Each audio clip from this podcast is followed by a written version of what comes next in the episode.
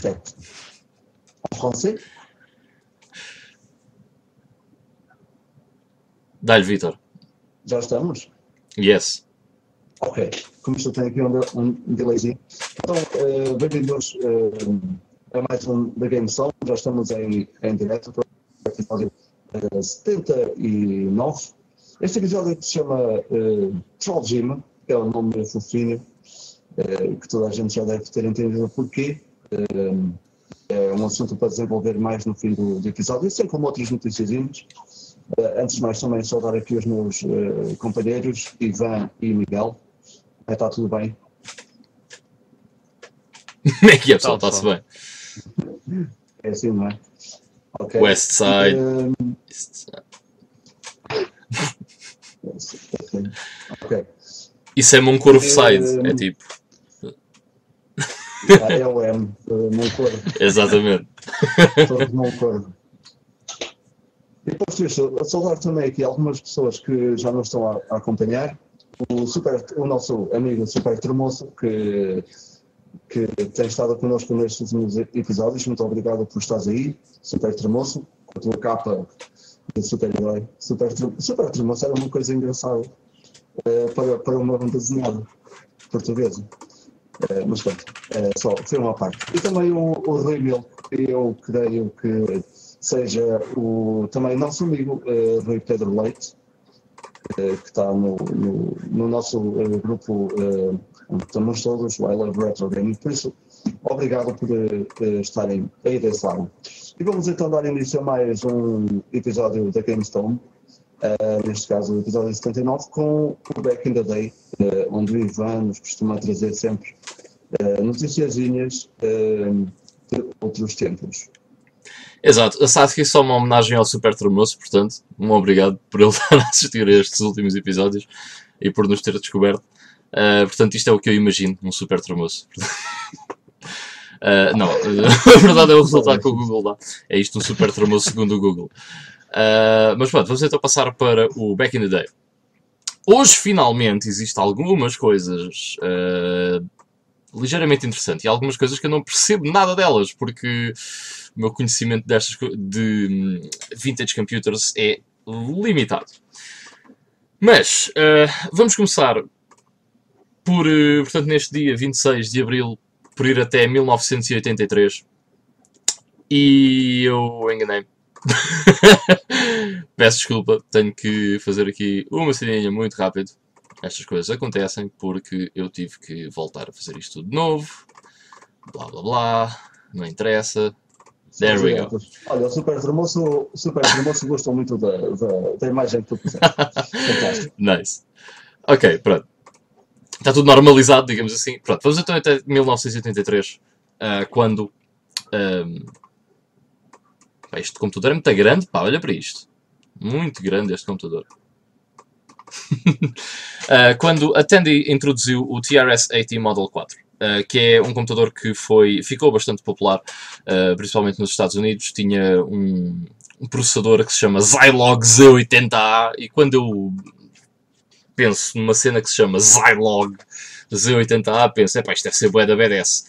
Uh, e tinha uns impressionantes 14, 16 KB de RAM, portanto, não 16 MB de RAM, que isso era o que tinha o meu Pentium 100 Uh, yeah, eram 16 MB de RAM meu Pentium 100 e 1 GB de disco. Este tinha 16 KB de RAM. Tinha também uma interface de cassete, uh, tinha o teclado e vinha com um monitor monocromático de 12 polegadas, como vocês conseguem ver aí na imagenzinha que eu pus.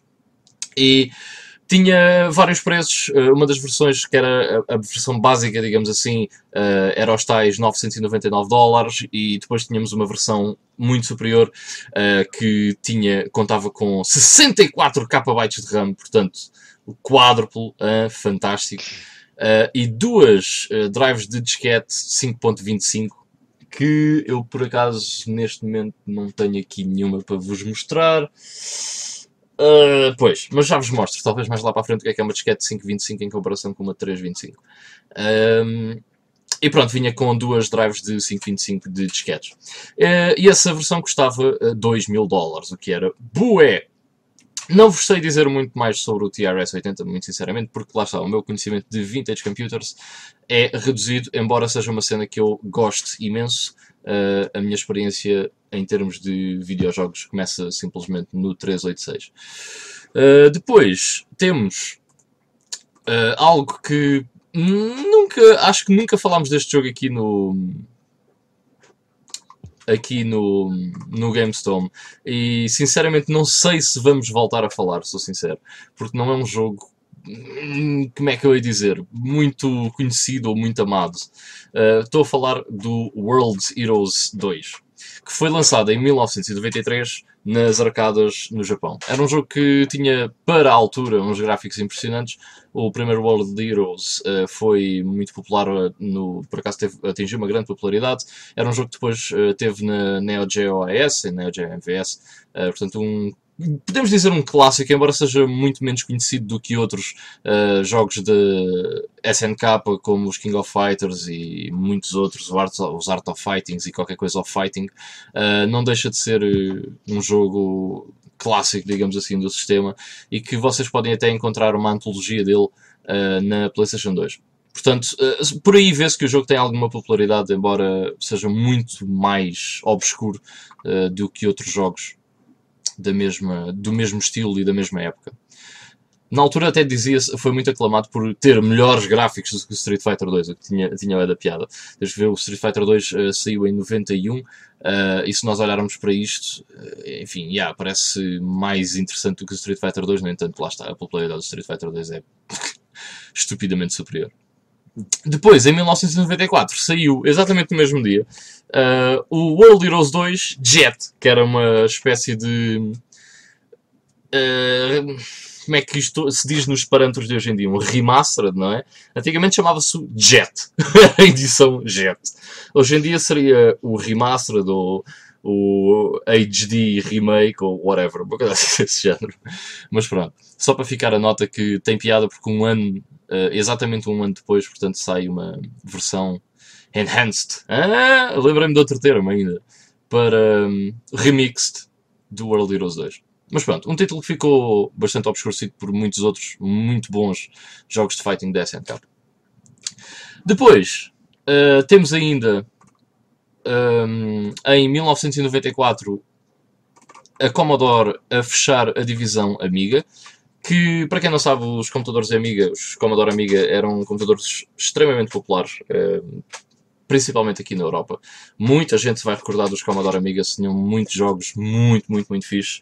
Uh, eram computadores já de 16 bits e em 1994, infelizmente, a Commodore uh, fechou a divisão Amiga, portanto, o Amiga deixou de existir como era conhecida até então, o que é uma pena. Depois, só para rematar aqui então o Back in the Day, temos uh, o lançamento de um jogo que eu adoro, que é o Super Smash Bros. para a Nintendo 64. E agora o Vitor está a dizer: Epá, este gajo está sempre a gozar com os Super Smash Bros. Não, por acaso eu até gosto do Super Smash. Não, não, não, eu gosto do Super Smash ah, Bros. Uh, 64. Uh, foi lançado em 1999. Isto uh, refere-se à release americana, não à release europeia. Mas já, em 1999, portanto, neste dia, saiu o Super Smash Bros. Quem sabe, agora não me lembro em que em que mês, dia. Ah, não, peraí. Não, ok, esqueci o que eu ia dizer. Mas foi o primeiro jogo da série Super Smash Bros. Foi bastante popular. Uh, é um jogo hoje em dia bastante colecionável. E eu adorava este Super Smash Bros. Porquê? Porque podíamos jogar com o Pikachu. E eu na altura era viciado em Pokémon, portanto tudo que tinha Pokémons eu curtia. E eu jogava sempre com o Pikachu ou com o Link. Uh, depois disto, não joguei mais nenhum Super Smash Bros. até ao da, da Wii. E depois joguei o da Wii U e provavelmente se já seguem este podcast há alguns episódios sabem exatamente a minha opinião, que é uh, extremamente desfavorável, digamos assim, à série. Positiva. extremamente positiva. Ok, vamos embora. Até amanhã. Uh, enfim, são gostos, claro, obviamente. Ah, fiquei, fiquei surpreendido. Fiquei surpreendido por gostar do, do, do primeiro, porque eu já nem sei quando é que tu estás a falar. Não, é eu gosto do primeiro. Eu lembro-me que quando comecei uh, os tempos áureos da emulação, não é? E a Nintendo 64 é um dos uh, sistemas que eu gostava imenso de emular, principalmente por causa de um jogo. Uh, do, obviamente estou a falar do Super Mario 64. Isto porquê? Porque eu tinha uma cassete gravada um, do Templo dos Jogos, com um episódio em que eles deram 100% ao Super Mario 64, que foi o primeiro jogo ao qual eles deram 100% no Templo dos Jogos. Pá, e aquilo obviamente que ficou-me ficou na cabeça, né? Uh, Super Mario 64, Super Mario 64, mas enfim, eu já tinha uma Playstation, portanto não, nem sequer ponderava ter outra consola. Uh, mas quando descobri a emulação e percebi que podia jogar Nintendo 64 no computador, bem, foi uma cena espetacular. Entretanto, fui à procura depois de outros jogos, descobri o Super Smash Bros. completamente ao acaso, não, não conhecia o jogo, muito sinceramente, uh, e foi uma surpresa muito fixe. Eu acho que hum, devo ter descoberto o jogo uh, devido a exatamente ter o Pikachu como protagonista, muito provavelmente. Uh, e pronto, uh, é isso para o Back in the Day. Antes de passar a palavra, já agora digam-me no Twitch uh, se por acaso a minha voz está demasiado alta em relação ao do Vitório e do Miguel, ou se está fixe, porque o último episódio estava bom, mas eu estou com a sensação que este episódio não. Portanto, para eu tentar corrigir. Ok, foi então o Back in the Day com este Super Smash Bros. para, para acabar, que, como toda a gente sabe, é uma série que eu gosto bastante. Uh, e o primeiro há de ser sempre um bocadinho uh, especial, uh, porque era um jogo também diferente para, para, aquela, para aquela altura. Deixa-me só, entretanto, meter aqui uns comentários pelo meio, antes de passarmos à próxima, à próxima rubrica. Uh, olha, o Rui uh, já te respondeu à tua pergunta e diz que a tua está bem, a nossa é que está abaixo. Ok. É ok. Espero que agora esteja resolvido. Eles já dizem alguma coisa. Entretanto, o, o Rui uh, anteriormente também tinha dito que um, o World Heroes parece um rip-off de Street Fighter. Uh, sim, tem um bocadinho parecência, mas aquilo também é uma altura onde saíram, saíram imensos fighters ao mesmo tempo. Há muito jogo bom que, eh, que, que muita gente não, não conhece, eh, ou pelo menos na altura passou tudo muito ao lado. É assim, é um bocado... na verdade, 99% dos jogos de fighting, dos fighting games são rip-offs de Street Fighter 2. Uh, eh, Street Fighter 2, portanto. Foi o jogo Fighter. que meteu um, a barra daquilo que seria um fighting game no futuro, até hoje. Portanto, já lá vão 24 anos e desde então os fighting games regem-se todos por aquilo que foi o Street Fighter 2. Todos ou praticamente todos os fighting games regem-se por aquilo que foi o Street Fighter 2. Exato. Até os novos sets foi o, o Street Fighter 2 que, que, começou com isso, com, com os truques e, e essas situações todas. Yeah. Portanto, há, há, de ser sempre, há de ser sempre o, os meios círculos, os, os, quartos de círculo, pá, vem tudo do Street Fighter 2. Isso, é, isso por acaso é incrível. Em todos os jogos que, que eu vou jogando, porque vocês sabem que eu gosto muito de, de experimentar novos jogos arcade. Uh, e há sempre, há sempre um truque para, para, para, para cada personagem com, com a meia lua. Yeah, Seja meia lua em mão, meia lua pontapé. E vocês vão de reparar que há, tipo, em todos os jogos de luta há um clone do Ryu ou do Ken. tipo, há sempre um gajo que faz um Hadouken, um Shoryuken e um Astrostestrugan, que eu não sei o que é que o gajo diz. Já não lembro. Uh, há sempre um clone de um, desses, de um personagem desses. Quer dizer, no Street Fighter tens tipo 10 clones do, do mesmo, mas. Uh, ok, mas nos outros uh, jogos de fighting tens sempre um clone do Ryu, pelo menos. Uh, por exemplo, alguns jogos que não seguem à risca essa fórmula. Por exemplo, eu lembro que o BlazBlue tem algumas personagens bastante únicas de jogar, tal como o Guilty Gear, em que não seguem bem o padrão do Street Fighter. Algumas das personagens seguem, mas outras são um bocado mais. são um bocado diferentes. É engraçado. Depois temos outros, tipo o Arcana Heart, que é um fighting game um bocado diferente. Mas é pá, no geral, uh, todos os fighting games que saíram desde 1991 seguem a linha do, do Street Fighter 2. É isso mesmo. Entretanto, o Super Tremoso diz que a amiga ficou sem amigos. Basicamente foi isso, tem toda a razão. Yeah. A, amiga, uh, e... a amiga, por acaso, continua a ter muitos amigos hoje em dia. É, uma, é um computador é um dos vintage computers mais procurados e mais amados, digamos assim, hoje em dia do, dos colecionadores e do pessoal entusiasta da cena retro gaming. É verdade. É uma cena de culto. Uh, e o Saintren uh, dá aqui as boas noites. Olá, Saintren, e obrigado por estares aí também a acompanhar-nos. Boas. Uh, e pronto, vamos passar então ao, ao nosso Play Now. Uh, eu, se calhar, como é costume, estou com a bola nos pés e começo já eu. Se não se importarem, claro. Vejam lá. Eu só sei que é sempre a mesma coisa, mas vai lá, vá. Fogo. Este gajo. Vai ser, vai ser muito rápido. Então, eu também não, não tenho tido não tenho tido assim grande tempo para jogar, portanto vai ser muito curtinho.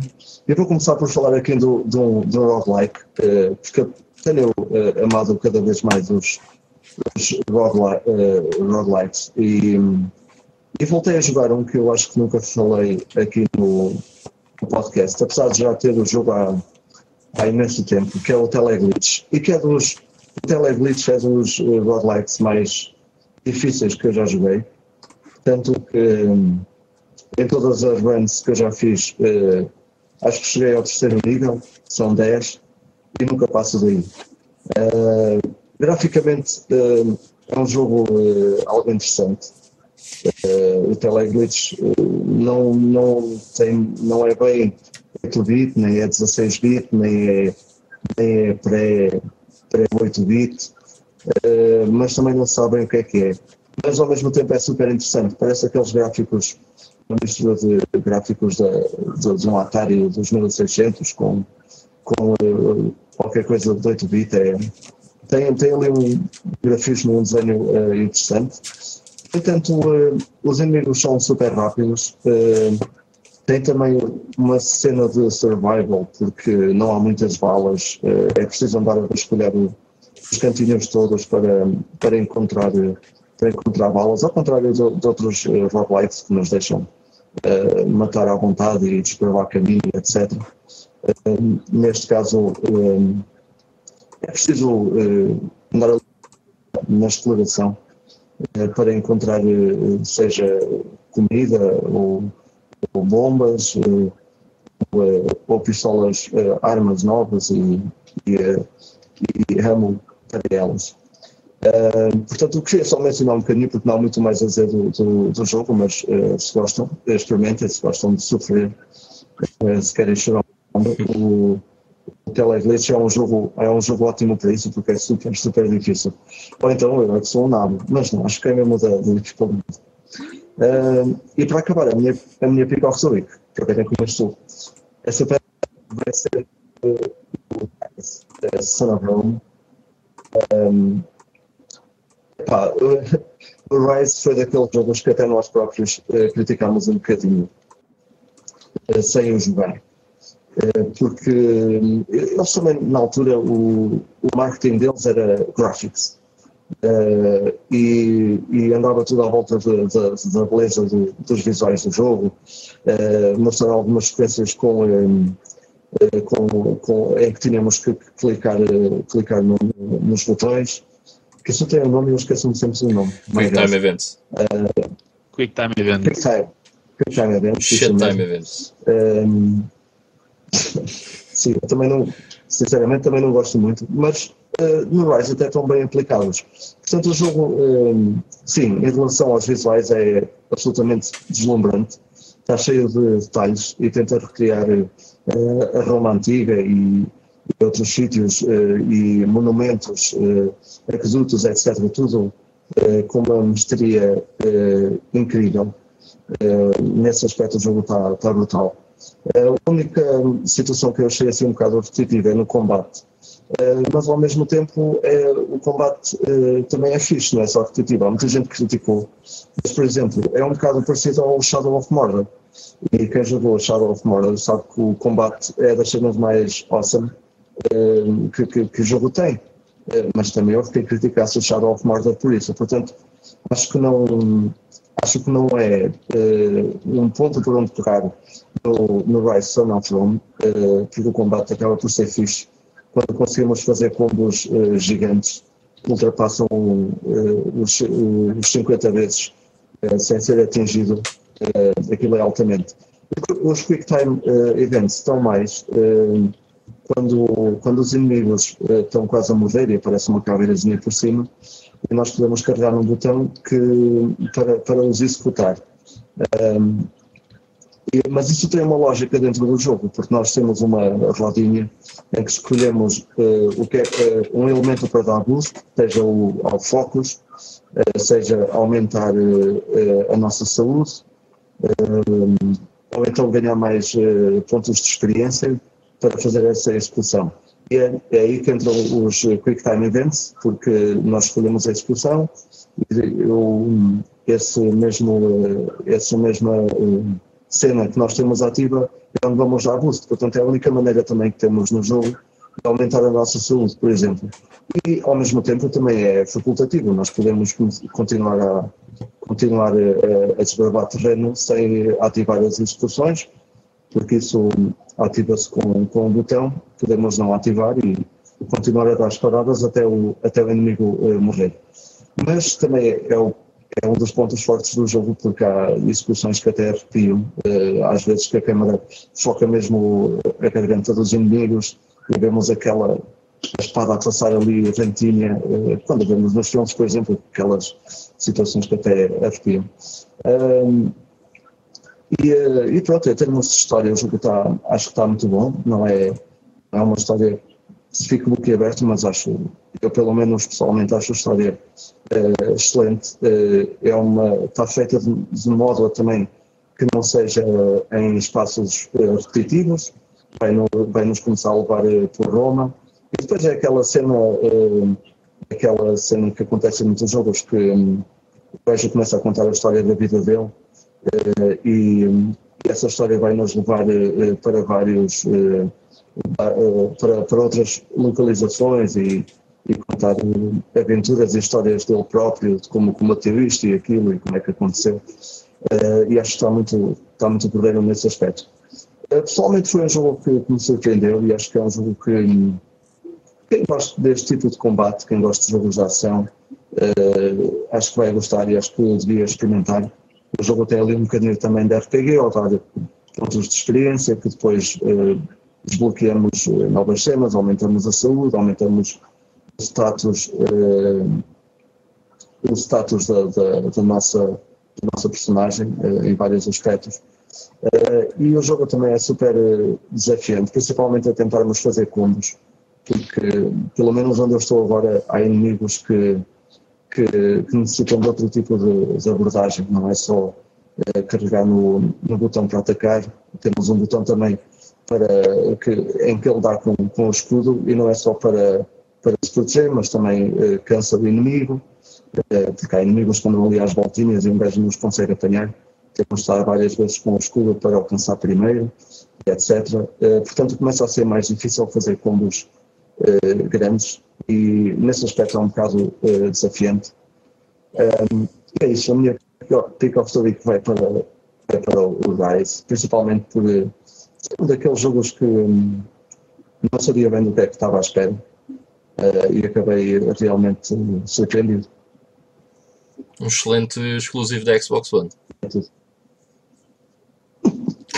Ainda bem que não. Senão eu não podia jogar. É, isto vai, vai acontecer cada vez mais. Uh, e já temos muitos exemplos de jogos a, a cair. Uh, a cair no, no PC, curiosamente até da geração passada. Então cada vez mais jogos a cair no, no Steam. Yeah.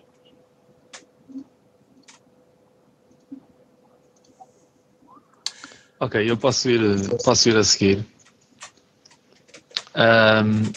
Estou um, a reparar que o nosso Twitch está aqui já com muitos comentários, se calhar introduzimos já alguns antes de eu falar. Ou... Bora, bora. Alguns têm cãezinhos e caras de pessoas, mas uh, podemos falar na mesma sobre eles. Já há capas no nosso Twitch. Capa. Spam capa. eu, adoro, eu adoro o chat do Twitch. Eu uh... ultimamente tenho passado algum tempo no Twitch e adoro o chat do Twitch.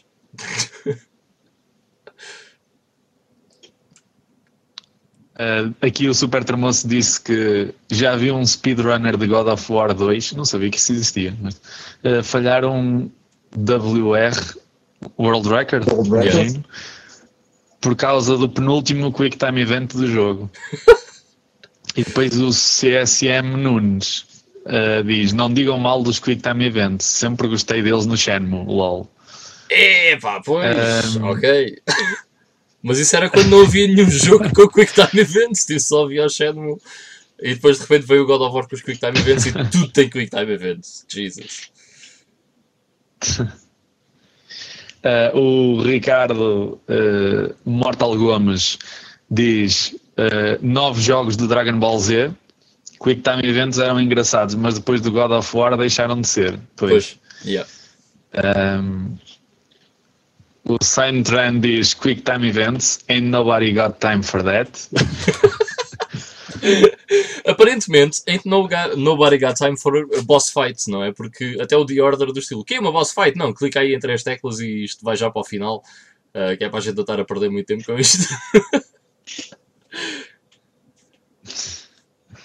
Uh, outra vez o, o Trend diz eu faz-me confusão como é que estes capacetes romanos não caíam com o movimento todo. É pá, é mesmo.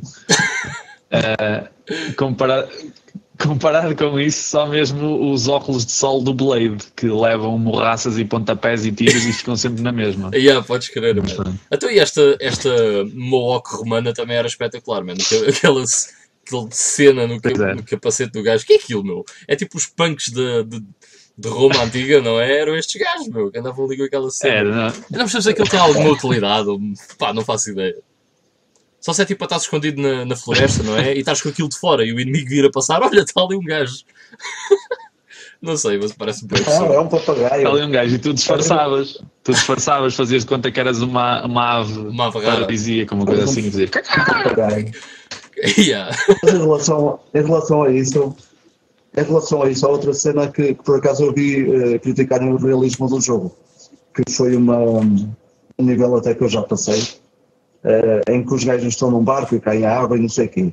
E toda a gente sabe que estas armaduras eh, romanas eram super pesadas. Yeah. Ninguém se afoga. Vai tudo a nadar até, até à costa. Thug Life. Já estão Claro. habituados.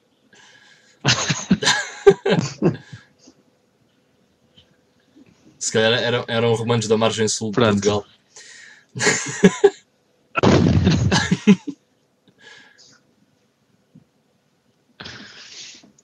Ai, eh, ok, estão aí boas ideias então. O, o Sign Train continua a dizer que pode ser usar para higiene, Olha, ou como a Rui diz, pode, pode ser para atrair mulheres, porque é parecido com uma vassoura. é pá, por acaso a cena de, de higiene até faz bastante sentido, não é? Porque os gajos, imagina, os gajos estiveram no norte da África, não é? Ou seja, tem desertos e coisas desse género, não é? Pá, não há tipo Pois. erva para tu, portanto, fazeres a tua higiene after eh, evacuação. então, em vez de fazer com areia, que devia ser um bocado desconfortável, os gajos deviam tirar o capacete. Ah, mesmo nice! Até faz comichão e tudo. É aceitável, vamos imaginar que sim. Yeah.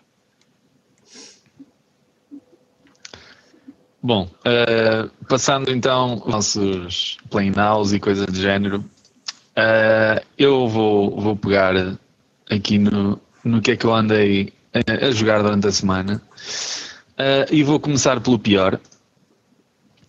Vou fazer uma referência ao espantoso e nada previsível Assassin's Creed Chronicles China.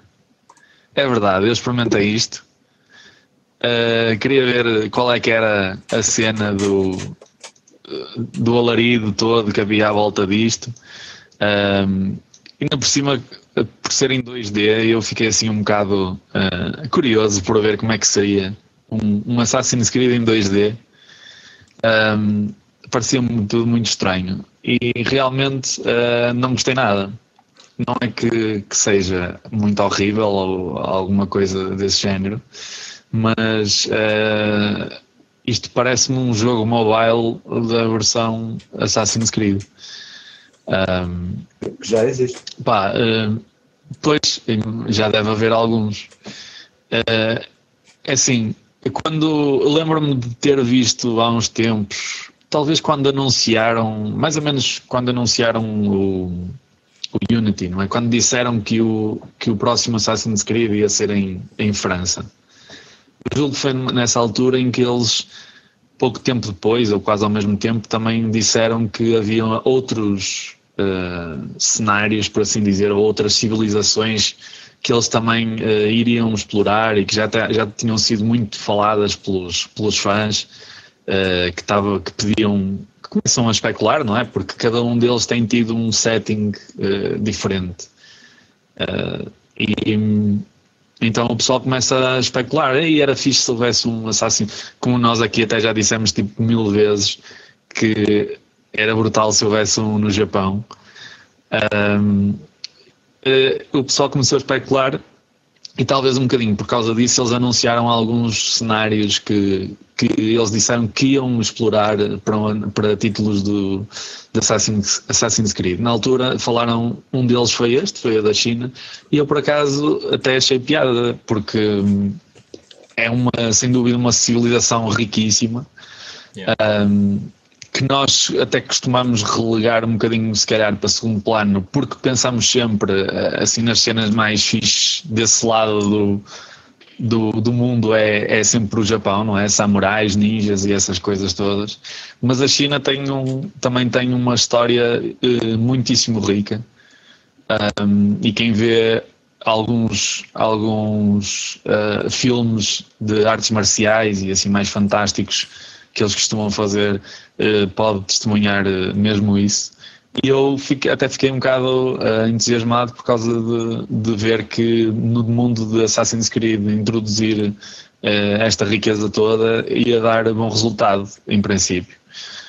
quando eu vi que saiu este jogo, tipo 2D mobile, qualquer, qualquer coisa desse género, tive que experimentar na mesma e realmente não, não vejo grande, grande apelo nisto.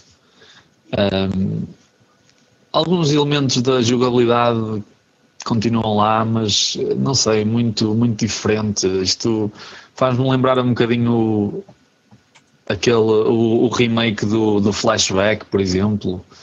Uh, aquele 2D com cenários backgrounds em pseudo 3D um, com, uh, com aquela ação muito pronto, é, é bidimensional, não há tanta liberdade, mas muito linear, não é? E uh, um bocadinho presa.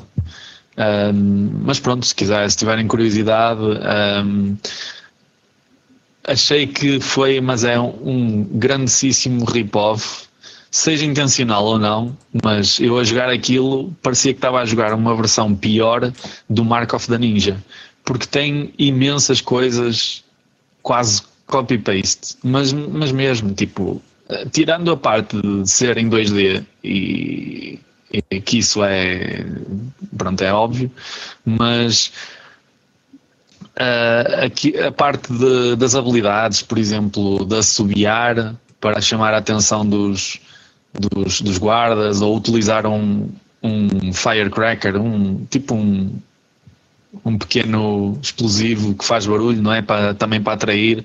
Era outra cena que se usava no, no Mark of the Ninja. Aquela cena do, do raio, tipo aparecer um círculo, que é o raio da ação, ou o, o sítio até onde o nosso barulho consegue atingir. Outra coisa também muito característica do Mark of the Ninja. Um, a parte de lançar também uns dardos para acertarem certas coisas e ter aquela mirazinha, pá, muita coisa semelhante.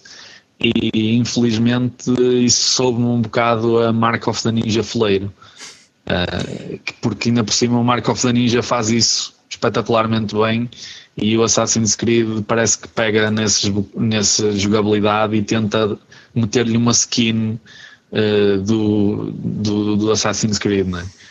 Uh, não, não achei muita piada, acho que é muito, muito, muito demasiado linear e preso para aquilo parecer um Assassin's Creed. Assassin's Creed acho que é sinónimo de liberdade e de exploração e de agora quero fazer, quero desligar-me um bocadinho da história e fazer aqui uns, uns assassinatos ou umas missões, uh, uns side quests. Ali é tudo sobe paradinha e anda para aqui e mata este guarda, esconde ali, não sei o quê. É muito. Não, não gostei mesmo. Acho que não, não teve grande piada. Uh, tanto que já desinstalei, já apaguei tudo, já.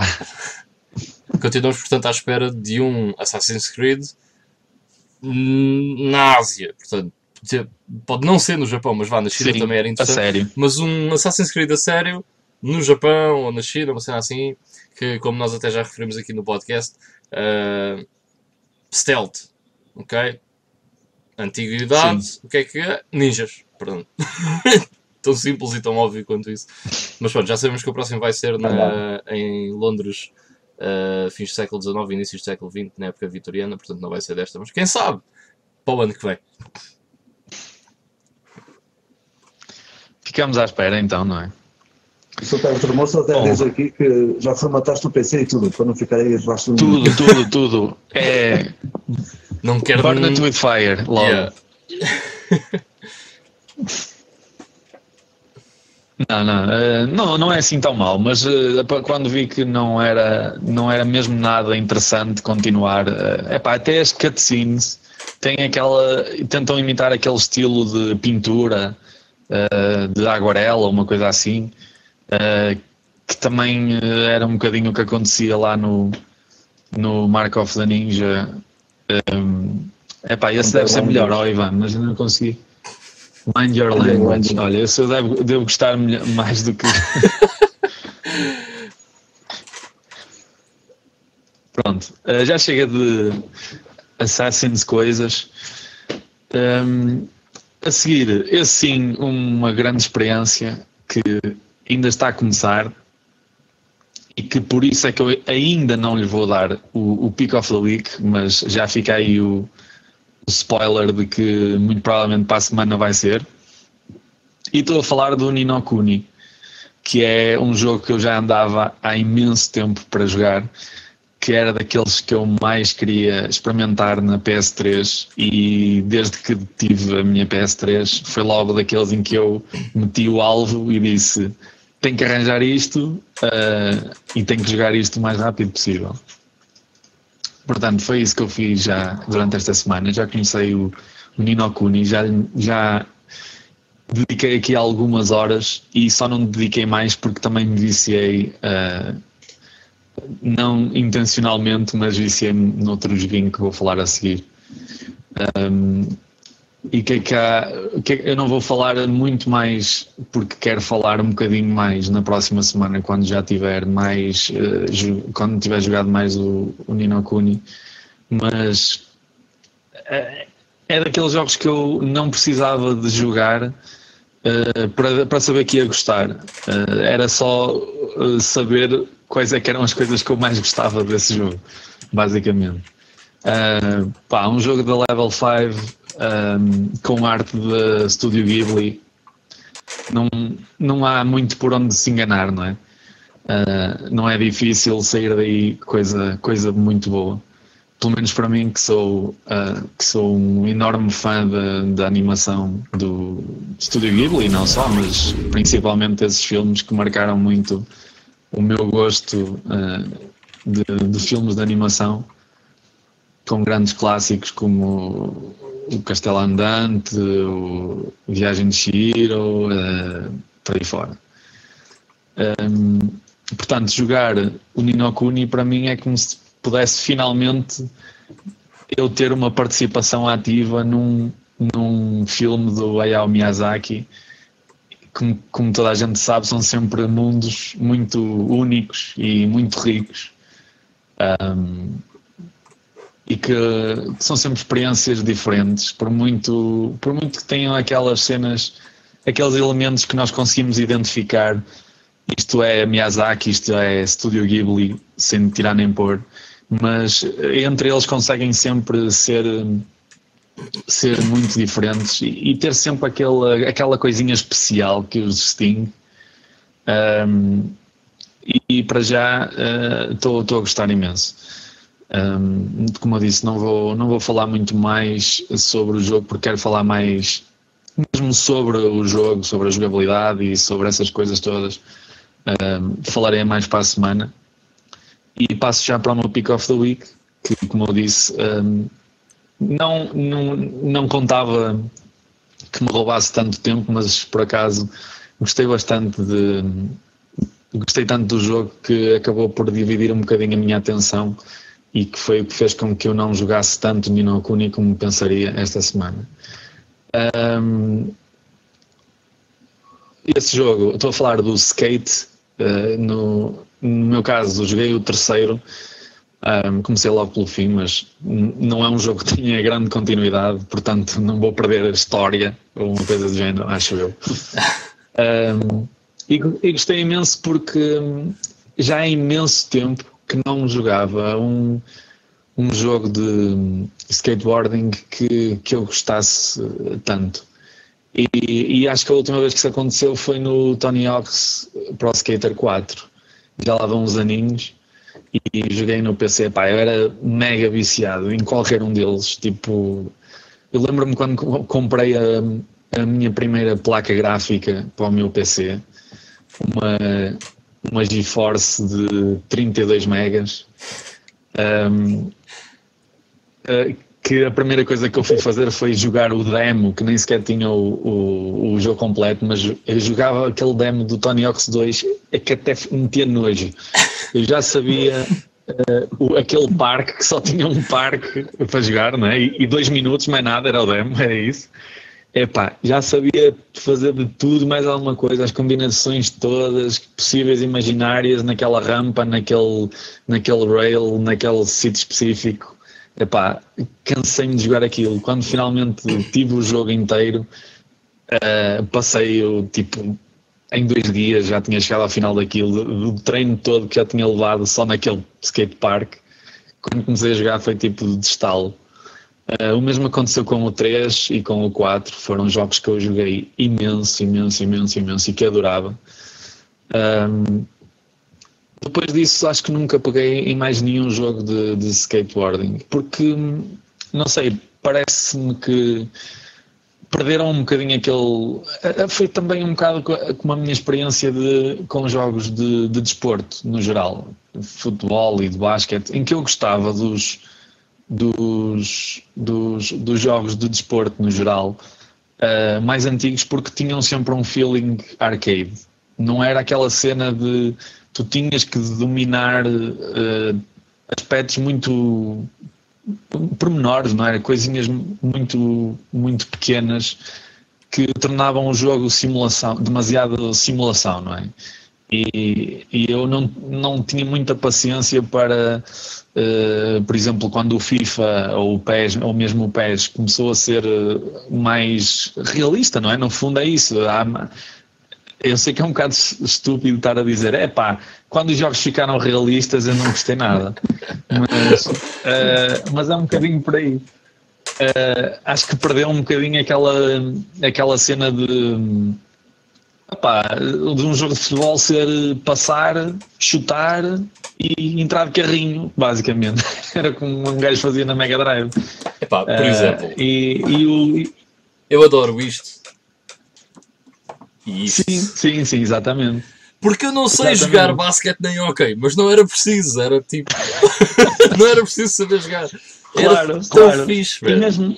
Estes jogos eram tão bons. É, é mesmo. E mesmo jogos como. Eu, eu gosto de jogos de, por exemplo, de beisebol e de futebol americano, mas daqueles que é tipo aquele NBA e o NHL e o, e o FIFA, que é aquilo tem para aí três ou quatro comandos e um gajo joga, aprende a jogar aquilo num instante, nem precisa de saber as regras nem nada, é bota para a frente. Um, e o.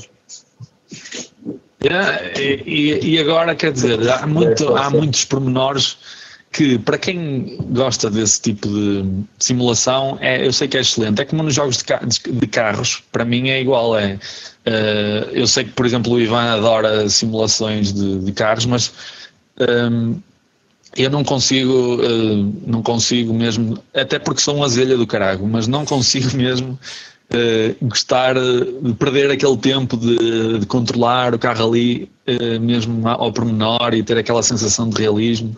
Mas isso. Não estou a criticar, claro. Não, não, isso, sabes, eu percebo exatamente o que estás a dizer, porque, por exemplo, eu gosto desse tipo de jogo, porque eu gosto mesmo de automobilismo e sei o que é que estou a fazer num jogo desses, estás a ver? Uh, por Exatamente. exemplo, num jogo de beisebol, eu não consigo gostar porquê? Pá, eu não percebo nada de beisebol, mano. Portanto, para mim, ou aquilo é bem simples e simplesmente divertido, ou então, pá, não me puxa porque eu não gosto do desporto, estás a ver? Uh, é diferente. Pois. Uh, pá. Por exemplo, o FIFA, eu não, eu não gosto de futebol, ok? Quer dizer, eu acho que o futebol é um desporto bem engraçado. Eu não gosto, é tipo da indústria do futebol, pode-se dizer assim.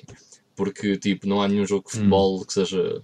Enfim, whatever não interessa entrar por esses pormenores, mas até porque eu não quero discutir aqui futebol, acho que é de, de, das últimas coisas que eu quero discutir neste podcast é futebol, há muita coisa que eu preferia discutir aqui uh, em vez de futebol. Mas uh, eu não ligo a futebol, né? não vejo futebol na televisão nem nada disso, mas eu gosto de jogar FIFA e, e mesmo os últimos FIFAs, epá, eu gosto daquilo, man, eu acho que aquilo é fixe. Mas porquê? Porque eu sei o que é que estou a fazer, estás a ver? Uh, pá, é diferente. Claro. Claro, claro. Não, é isso que eu estou a dizer. Eu, eu, eu admito que eu gosto, gosto mais do imediatismo e do, da facilidade lá, de, de aprendizagem do, de aqueles jogos mais arcade, mas também não, não quer dizer que não gosto do, de simulações. Só que uh, é, mais, é mais fácil para mim uh, gostar de um, de um tipo de jogo mais arcade do que simulação. Porque, pronto, a simulação também requer mais atenção, mais cuidado, mais técnica. E eu muitas vezes ou não, ou não a tenho simples, simplesmente, não, não há vergonha nenhuma nisso, uh, ou não tenho a paciência que requer um tipo de jogo desses. E, e o que eu sentia um bocadinho, voltando uh, ao, ao, tema central, não é? O skate, um, é que posso estar enganado, mas os jogos que vieram a seguir a esse tornaram, perderam um bocadinho aquele, aquele feeling dos Tony Hawks que eu tanto gostava. E uma das coisas que o Tony Hawks tinha um, era ser ridículo, muitas vezes, porque nós fazíamos saltos incríveis truques pá, impossíveis que nenhum, nenhum humano consegue fazer na realidade. Yeah. Tinha uh, objetivos parvos. Um, pá, tinha aquela cena de comédia uh, por trás que justificava um bocadinho as cenas parvas que tínhamos que fazer no jogo e que acabava por dar algum divertimento no, no jogo. Uh, o que eu encontrei no Skate 3 foi exatamente uma, um equilíbrio dessas duas coisas, ou seja, uh, continua a ter muita coisa parva, uh, como por exemplo várias missões em que nós temos que nos atirar de sítios altíssimos, de mandar uh, tombos incríveis e de partir o maior número de ossos possíveis, é mesmo verdade. É uma das coisas que em alguns objetivos temos de fazer é break at least six bones. uh, que é sempre giro. O que para mim é fácil, eu, sendo ainda muito azelha a jogar isto, dizer, pá, isto é um jogo para mim, este, estes objetivos são feitos para mim. Um, mas de resto consegue meter na mesma aquela parte de simulação muito bem feita, que um, para mim, em alguns sítios, complica um bocadinho, porque, por exemplo, nos, nos Tony Hawks nós tínhamos o, imaginem, o, o X salta o, o círculo faz grabs, o, o quadrado faz grinds e o, e o triângulo faz flips. E pronto. E as, depois as variações eram dadas com a direção que tu carregavas quando carregavas no botão. Portanto, um carregando no flip e para cima faz uma coisa, para baixo faz outra, para a esquerda, pronto, por aí fora. Aqui, como é que os movimentos se fazem? Um, é, com, é praticamente com o, o analógico do lado direito, tens de carregar para baixo e para cima para ele saltar. E depois todas as variações para os lados uh, fazem os flips, que é basicamente um, a base do street skating, por assim dizer. E o que é que me complica muito a vida é que uh, muitas das variações uh, têm, são variações de rotações, ou meias rotações, ou quartos de rotações ou para a direita rodar e puxar para cima, ou coisas desse género que uma pessoa com algum, uma meia hora ou uma hora de jogo, o, com as mãos cansadas, uh, aquilo dá nós aos dedos, pelo menos a mim. E, e às vezes torna-se muito complicado executar alguns, alguns truques. Depois a, a também é, é extensa, é muito, muito grande. Uh, tenho que estar constantemente a consultar a lista uh, como é que se fazem os, os, truques, mas pelo menos isso está bem explícito. Tem lá, qualquer altura do jogo podem fazer pause, andar para o lado e ir à trick list, está dividido por categorias e tudo. Podem procurar, olha, como é que se faz o XPTO, não sei quantas. E está lá explicado com um videozinho do, do gajo a fazer o truque e tem os, os, a explicação de, de comando. Um, mas eh, estou a ter alguma dificuldade nisso. Acho que também é o que adiciona alguma, algum interesse, que é não ser demasiado fácil, teres que batalhar para fazer certas coisas. Um, pá, tenho feito imensa coisa nisso. É daquelas coisas em que uh, pá, não tenho tempo para jogar Ninokuni entre agora e, eu, e daqui a um bocadinho que eu vou sair. Uh, não vou pôr a jogar Ninokuni porque uh, não vou jogar 5 minutos de Ninokuni e depois desligar uh, meto o, o, o, skate e faço uma ou duas missões e pá, tem sido aquele jogo aquele jogo de, de intervalo vá e de, e de curtos, uh, curtos bocados de tempo que posso, que posso encher. Está uh, a ser muito fixe e foi uma boa, uma boa experiência que, que eu escolhi esta semana para Pick of the Week. Ok, coolness. Uh, por acaso, eu adoro os Tony Hawk 1, 2 e 3. Depois, uh, depois disso, por acaso, perdi completamente uh, o contacto com a série. Mas é pá, principalmente o 3, man. Uh, oh Miguel, tu lembras do nível do Canadá? Aquele, uh, acho que era logo o segundo nível. É pá, esse nível, man, era tão fixe. Depois aquilo tinha aqueles objetivos do estilo mandar neve para cima do homem e não sei o quê.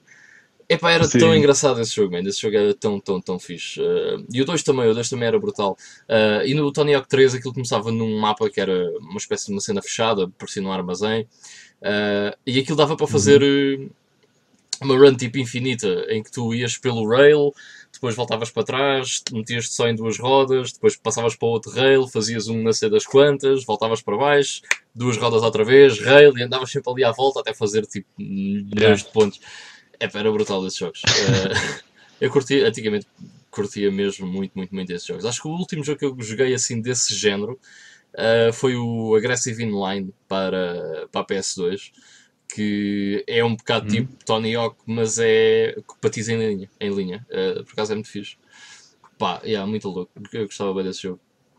Pronto, é assim, eu no meu, no meu Playing Now vou falar Uh, vou ser muito rápido mesmo. Eu vou falar aqui muito rapidamente de quatro jogos. Primeiro, um, grande parte do meu tempo foi, aliás, 95% do meu tempo foi ainda a jogar Bloodborne, portanto, pá, uh, não joguei muito mais do que isso. O Bloodborne tem-me ocupado mesmo muito tempo e continuo a dizer, é um dos melhores jogos uh, dos últimos anos e adoro mesmo.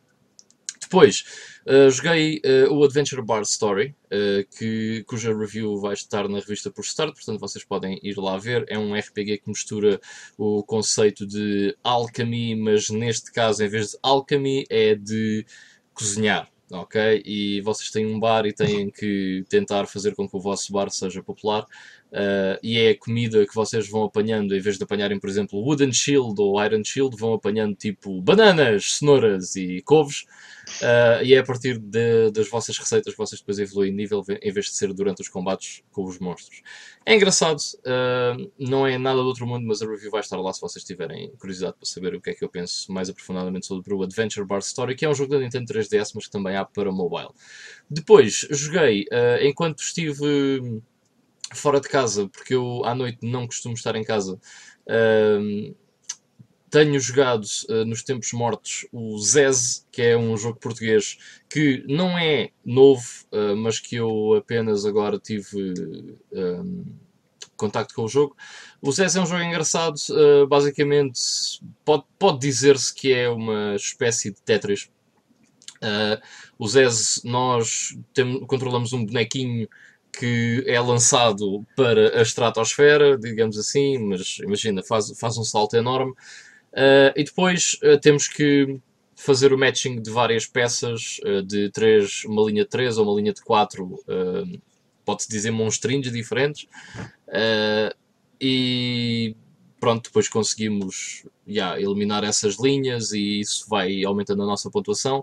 E depois aquilo tem um, limite de tempo e quando o tempo acaba nós caímos e temos que derrotar uh, outro bonequinho que está lá a fazer tipo um combate connosco. O jogo é engraçado, é interessante e é viciante, principalmente viciante, uh, e foi por isso que eu ainda joguei alguma, alguns uh, jogos do Zez.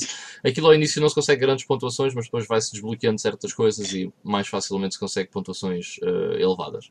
É um joguinho engraçado, o Zez, é muito fixe. Depois, uh, tive no Festival In, na FIL, uh, tive lá a dar uma conferência sobre jornalismo de videojogos e aproveitei também para ver o recinto, já que lá estava, né? Uh, e vi um jogo português que eu achei muito interessante, de uma de uma equipa ou de uma companhia, podemos assim chamar, que se chama Arcade Thumb, uh, que se chama Color Tricks. Eu não posso jogar o jogo agora uh, porque ele saiu ontem para iOS e portanto eu não tenho um dispositivo da iOS. Mas eu recomendo a todas as pessoas que tenham um dispositivo da iOS para verem o Color Tricks. O Color Tricks, principalmente tu, Vitor, eu acho que ias adorar. Uh, a equipa está tá a tentar uh, portar agora para o sistema Android, mas uh, o jogo está muito bem. giro. Diz? Ah, acho achas bem para Android. Eu também não tenho iOS. Pronto, mas o jogo é muito giro. Nem pretendo ter. Pois, exato, uh, estás como eu. Eh, estou uh, mesmo à espera que saia para a iOS porque é daquelas coisas que me vai divertir imenso uh, nos tempos mortos em que agarro no telemóvel e vou jogar o Color Tricks. mas vejam, vão ao Facebook, escrevam Arcade Thumb, vejam o Color Tricks, está por, está por lá informação sobre o jogo. O jogo é muito interessante, basicamente são. Vocês têm que fazer o matching de cores. Há uma barra que vai descendo e essa barra tem que as cores dessa barra têm que estar iguais à barra que está aqui em baixo. Ou seja, é uma espécie de Tetris, mas é muito diferente do conceito de Tetris. E eu achei que as barras depois estão divididas, são de várias cores, os quadrados dentro da barra são de várias cores. E o que eu acho interessante é que a equipa pensou nos Daltonics, achei isto uma cena bem fixe. E então os quadrados, para além de terem várias cores, têm uh, vários feitios, exatamente para se as pessoas não conseguirem distinguir, por exemplo, o verde do laranja, conseguirem distinguir um quadrado de com um quadrado lá dentro, de um quadrado com dois quadrados lá dentro, ou um quadrado com uma bola lá dentro, etc. Epá, está fixe. O jogo é super simples, uma cena bem simples, mas é bem viciante. E por isso é que eu gostei tanto do Color Tricks. E eu estou farto de ver do estilo, epá, então o que é que, que jogo é, é este e tal? E ah, isto é um jumper, então e este? Este é um runner, e não sei o quê. Aqueles jogos de mobile, uma data de clones e é tudo igual. O Color Tricks, podemos dizer, yeah, que é um pseudo-clone do Tetris, mas é muito diferente. É boeda simples o conceito, mas é muito viciante. Gostei bastante do, do Color Tricks, é muito giro. Uh, depois, por fim, vou dar então o meu Pick of the Week. Como eu só joguei Bloodborne, vou mais uma vez dar um Pick of the Week a um jogo que eu gosto imenso, mas que não joguei propriamente esta semana. E estou a falar do Elder Scrolls 4 Oblivion. Ok, eu até tirei aqui uh, a minha Collectors que eu tenho desde o lançamento, porque gosto bué, tipo... By the nice. Estou a sujar isto com uh, o meu suor, portanto não é fixe, mas eu adoro o Elder Scrolls Oblivion. Uh, eu adorei o Morrowind, eu, na altura foi um jogo que eu comprei meio às cegas e adorei mesmo, bué. Comprei a edição Game of the Year que já trazia as duas expansões. Pai, joguei bué aquele jogo. Uh, entretanto, ouvi falar deste, adivinhei aonde, na defunta Big Gamer. Estava lá, Elder Scrolls 4 Oblivion. Eu, isto é a continuação daquele jogo que eu gosto bué. Entretanto, descobri, uh, aliás, houve, na, no 12 houve hum, na escola pessoas que vieram parar à minha turma uma junção de turmas e havia um rapaz nessa turma que era super fã de Morrowind também. E então nós andávamos sempre no fórum, antes de haver o Oblivion, no fórum do Oblivion, tipo a ver o que é que se passava e quais eram as novidades e não sei o quê. Portanto, tínhamos um hype imenso pelo, pelo Oblivion. Uh, muita gente diz que o jogo acabou por não corresponder uh, às expectativas. Epá, eu acho que, uh, embora eu perceba algumas das críticas e eu, embora também concordo que o mundo seja demasiado monótono, Uh, eu adorei o Oblivion, man. eu tenho tantas horas neste jogo. Uh, eu lembro-me de fazer qualquer coisa como 130 ou 140 horas nesta versão de PC e lembro-me de acabar esta versão da Xbox 360, que é a Game of the Year, trazia já o Shivering Isles e o Knights of the Nine, uh, com 120 e tal horas também para fazer os 100%, 100 dos achievements na, na Xbox 360. Portanto, é pá, eu joguei imenso este jogo, acho que é um jogo brutal. Uh, há, há quem diga que é um bocado a ovelha negra da, da série Elder Scrolls, mas eu, eu, discordo completamente. Acho que o jogo é muito bom, independentemente de todos os erros que tem. Na altura era graficamente uma cena. Fogo, man. Era espetacular mesmo. Eh, eu fiz um PC só para jogar Oblivion na altura. Eu renovei o meu computador e a única cena que eu tive em atenção foi se isto dá para jogar Oblivion no máximo. E a placa gráfica que eu escolhi era qual é a melhor placa gráfica para jogar Oblivion? é esta, ok, quero esta. Mas aquela é fixe para jogar outras coisas, não quer saber. Só quer jogar Oblivion, quer esta gráfica. E na altura comprei uma, uma Nvidia 7900 GTX Extreme, que me custou tipo uma estupidez de 535 euros, ou seja, tipo metade do meu budget para o PC foi para a placa gráfica e depois tive que comprar uma motherboard da AS ROG, que é uma coisa assim, que depois substituí mais tarde por uma, por uma ASUS. Uh, mas. Yeah. Pá, foi um jogo que me marcou imenso. Uh, ainda hoje guardo muitas recordações do Oblivion. Adoro o jogo, independentemente de todos os seus uh, problemas ou coisas menos boas. Acho que o jogo não tem propriamente muitos problemas. Uh, mas pronto, é, é, um jogo, na minha opinião, muito fixe. Gostei imenso dele. Muitas, muitas horas a jogar Oblivion. Centenas mesmo de horas a jogar Oblivion. E pronto, é isso o meu pick of the week. Como eu disse, eh, eu não joguei Oblivion esta semana, simplesmente uh, como só joguei Bloodborne, uh, não quero, quero dar o meu pick of the week a um jogo que eu gosto mesmo imenso e que se calhar não iria ter a oportunidade de falar aqui por já o ter jogado e se calhar não o ir jogar tão cedo. Por isso foi a vez do Oblivion na semana passada que olhou ao Folklore e esta semana olhei para a prateleira e epá, o Oblivion merece boa, é um pick of the week. e pronto, é isso. Nice. Oblivion é, sem dúvida, um, um grande jogo. Se calhar é ovelha negra, como tu disseste, mas uh, quem é fã de Elder Scrolls uh, acaba por gostar. Yeah. E pronto, foi o nosso Play Now. Temos aqui alguns uh, comentários que ficaram aqui para trás. O Ricardo deixa aqui uma pergunta ao, ao Miguel. Uh, voltando um bocadinho atrás, Miguel, uh, não sou fã de RPGs, mas adoro o Studio Ghibli. Uh, Miguel, achas que o Ricardo ia gostar do Nino Kuni? pá, é difícil, não te posso garantir isso. eu acho que tinhas, tens que gostar na mesma minimamente de, de RPGs, senão vais-te fartar daquilo. Uh, mas pá, experimenta, é o que eu te digo. Uh, aquilo, se te conseguires abstrair um bocadinho do, do, do facto de ser um RPG, pode ser uma história interativa, mas é como eu te digo, aquilo tem. O estilo de jogo é RPG, tens uma história, tens quests, tens experiência, tens combate. Um, pá, é uma questão de experimentares, se alguém tiver que te possa emprestar, um, experimenta e vê, mas pela experiência, mas eu duvido que seja um jogo que tu, que tu queiras levar até ao fim. Mas, mas é, é muito engraçado. É assim, uh, deixa eu ter em conta que. Diz Vitor, diz chuva. Sendo, sendo o Ricardo, é, sendo o Ricardo Gomes, eh, como o conhecemos, é preciso avisar o Ricardo que nossa paleta, portanto. É... Sim, é um jogo muito mais fofinho do que o Mortal Kombat, digamos assim. Uh, só uma cena, o, por acaso o Ninokuni uh, é um RPG e é um RPG complexo. Eu, a minha namorada também tem estado a jogar o Ninokuni. Uh, é um RPG complexo, não é propriamente um RPG fácil. Por exemplo, muita gente pega no Final Fantasy XIII, mesmo que nunca tenha jogado RPGs ou que não goste de RPGs, e aquilo mais ou menos faz-se. Uh, não há muito para perceber. Agora, o Ninokuni tem muita coisa para perceber, tem muitas mecânicas, uh, muitas delas um bocado advanced, digamos assim. Não é, não é propriamente um RPG tipo muito fácil, estás a ver? Mas é bem da fixe, epá. Epá, se gostas de Studio Ghibli, certeza que dás uma hipótese. A, a, partir do momento em que vês a cutscene inicial e que vês a cidade, uh, de certeza que vais querer dar uma, uma oportunidade ao jogo porque vais ficar tipo in love completamente. Nice. E temos aqui também o HR Gamer que diz: Então e o Hearthstone, Ivan? É, vai, yeah, é assim, uh, eu já nem menciono o Hearthstone, mas eu, uh, yeah. só que eu não tenho jogado muito Hearthstone. Tenho feito as quests, tenho feito arenas, mas não tenho jogado mesmo nada de Ranked. Eu cada vez gosto menos de jogar Ranked. Uh, e o problema é que eu não comprei Black Rock Mountain porque lá está, tipo, eu neste momento não quero despender muito dinheiro em jogos e acabo por gastar noutras coisas e Black Rock Mountain ainda custa tipo 21 euros. Epá, e eu não quero dar 21 euros neste momento por uh, 30 e tal cartas digitais, nem sei bem quantas, quantas cartas é que são. Uh, há uma ou duas cartas que eu já percebi que são muito jogadas em, em Constructed, Ranked, como quiserem chamar, normalmente em Magic chamava-se Constructed.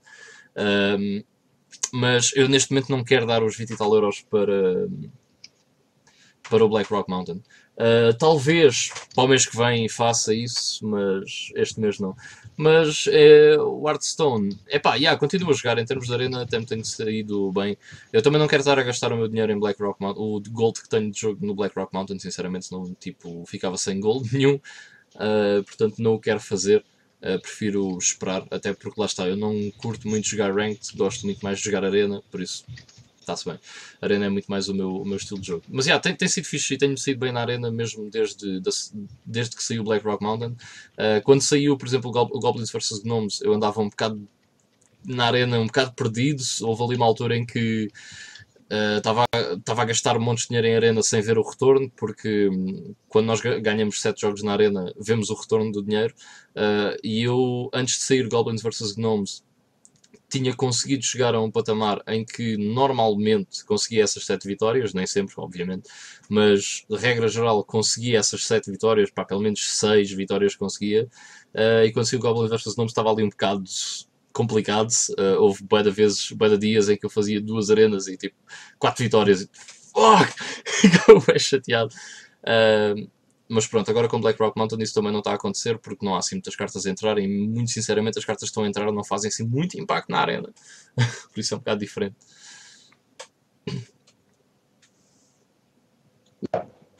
E um, o Saint diz que Skyrim parte tudo é, já que estávamos a falar de, do, do Oblivion, sim, é, é um bocado diferente. Yeah, Skyrim, epá, Skyrim é brutal, eu, não, eu não digo o contrário, Skyrim é fantástico. A única cena é que, não sei, eu não tenho a mesma nostalgia em relação ao Skyrim que tenho em relação ao Oblivion, estás a ver? O Skyrim é um, é um jogo melhor, pá, na minha opinião, sem dúvida alguma, mas uh, pá, eu adoro o setting do Skyrim, porque eu adoro, uh, por exemplo, eu adoro uh, Vikings, adoro cenas tipo nórdicas, adoro a Noruega, adoro tipo a Suécia, adoro essas, tudo que é tipo Uh, para cima da Dinamarca é brutal. Pronto. São cenas que eu curto bem. E o Skyrim tem esse ambiente que é excelente, mas é pá, não sei, eu tenho tanta nostalgia em relação ao Oblivion, man. Tanta, tanta, tanta, que é difícil abster-me disso. Mas sim, o Skyrim é excelente. É. Ok, foi então um, uh, aqui o nosso, o nosso Play Now. Nós antes de passarmos ao, um, ao tema central, uh, que neste caso vão ser algumas, algumas notícias quentes que vamos uh, discutir, vamos falar aqui de, de videojogos que vão ser lançados na semana seguinte. Eh, mas não há assim grande coisa que, que, que vá sair uh, durante esta semana que vem. A não ser o, o Tesla Graça, que vai sair na, na Wii penso que será uma, um download digital. Um, e há aqui muita coisa marcada, mas são, são releases que não são para, para a Europa que, que não vale a pena falar. Acho. Portanto, vamos passar então uh, ao, nosso, ao nosso tema uh, central. Temos aqui, como eu falei, algumas. Uh, eu não estava a correr. Okay. Peço desculpa, é porque eu lembrei-me um... de uma coisa, desculpa lá. É que eu comprei um jogo da Wii U, man. Eu comprei um jogo da Wii U, é fantástico. Ah, eu comprei um jogo da Wii U brutal! E qual é que jogo que comprei da Wii U? O Assassin's Creed 3. Um, que também há para 360 PS. Mas era porque era a Collector's Edition e custou-me 10 euros. Portanto, yeah, comprei o jogo para Wii U, yes! Brutal. Eh, ok, e é isso. Eu comprei, o último, o último que comprei foi o Lego City Undercover, por acaso é muito fixe. Mas é para quem gosta, obviamente, de jogos Lego. Eh, mas é muito bom. Então, vamos passar ao nosso hum, tópico central, vamos discutir aqui algumas coisas e vamos começar já quentinhos uh, por, um, por um lançamento, por um uh, reveal trailer que apareceu hoje, com data de lançamento e tudo. Uh, está muito fixe essa batalha. É dura. É, rija. É pesada. É pesada. Ah, ah, ah, não, não vou. Ah, espetáculo. É pesado. É justo. assim vale a pena. Sabe como eu estava, como eu estava a dizer, eh, hoje foi anunciado um, um jogo de uma série que passou a ser uma coisa anual, Eh, mas é algo que, o- que o Miguel gosta, ele já fez a pré-order e tudo. Eh, acho que fez pré-order de três edições até. Uma Sim, para três. jogar, outra para ter suada. Três, não foi? Portanto, eh, hoje foi anunciado o Call of Duty Black Ops 3, eh, o reveal trailer com, com eh, data de lançamento para o dia. o Miguel está mesmo contente.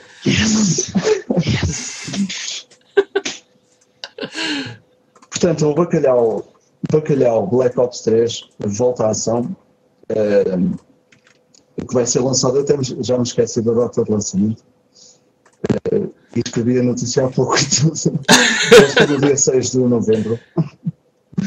No dia 6 de novembro, mais um Black, mais um Call of Duty, desta feita o terceiro Black Ops, eh, que pelo que eu entendi vai, vai ser uma mistura, vai ser uma mistura não, vai, vai buscar um bocadinho de inspiração ao Advanced Warfare eh, para trazer coisas eh, futuristas, armas futuristas, eh, robôs, eh, drones, eh, e cenas eh, dessas. O, o trailer, por acaso, está fixe. Eu não gosto muito da, da- do, do, do jogo porque não, não gosto muito de multiplayer.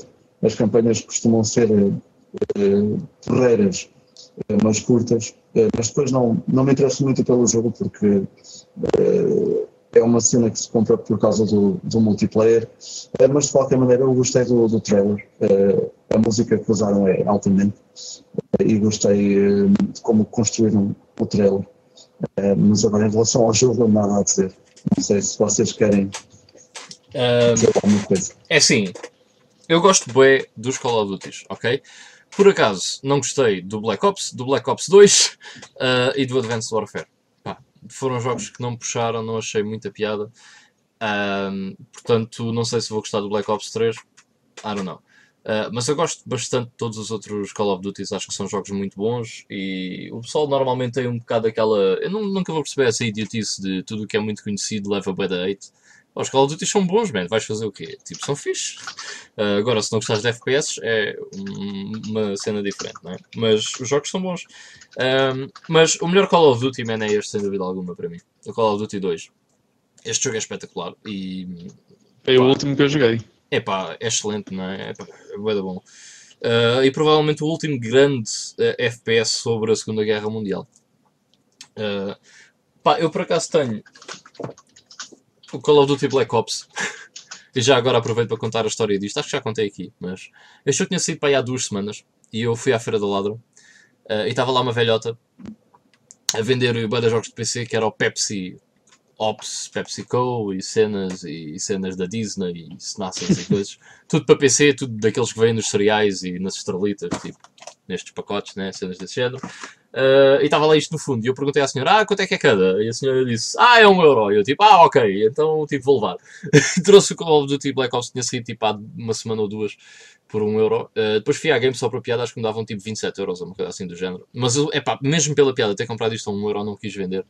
Ahm, epá, mas não gostei do jogo, não achei piada nenhuma e joguei recentemente o Advanced Warfare e também não gostei do jogo, não achei piada nenhuma, eh, não me identifico com aquilo, pá, não, não gostei. Isso, é provável que não vá gostar do Black Ops 3, não sei. Eh, eu vou jogar de certeza, mas não sei, não tenho grandes expectativas para o jogo, sinceramente. É claro que já estávamos à espera de um novo Call of Duty, né? É óbvio que, que ia sair outro Call of Duty, mas não sei, não tenho grandes expectativas para este.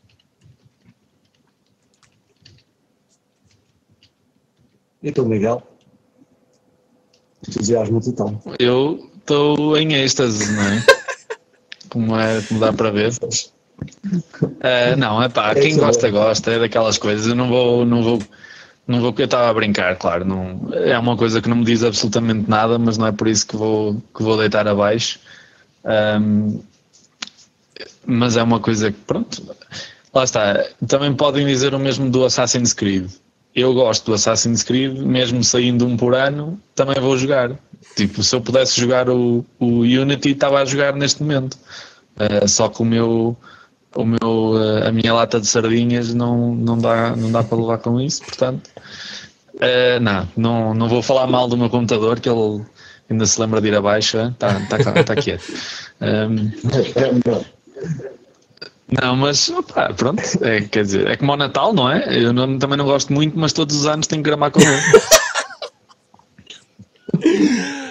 yeah, totally true. Tá bom. Eu tenho que começar a fazer de qualquer como. maneira, se quiserem. Ah, desculpa, Vitor. Eu, eu- eu também eh, partilho um bocado a tua opinião, Miguel. Tenho que começar a festejar tipo solstícios de inverno e solstícios de verão, em vez de coisas tipo o Natal e a Páscoa, estás a ver? É muito mais interessante.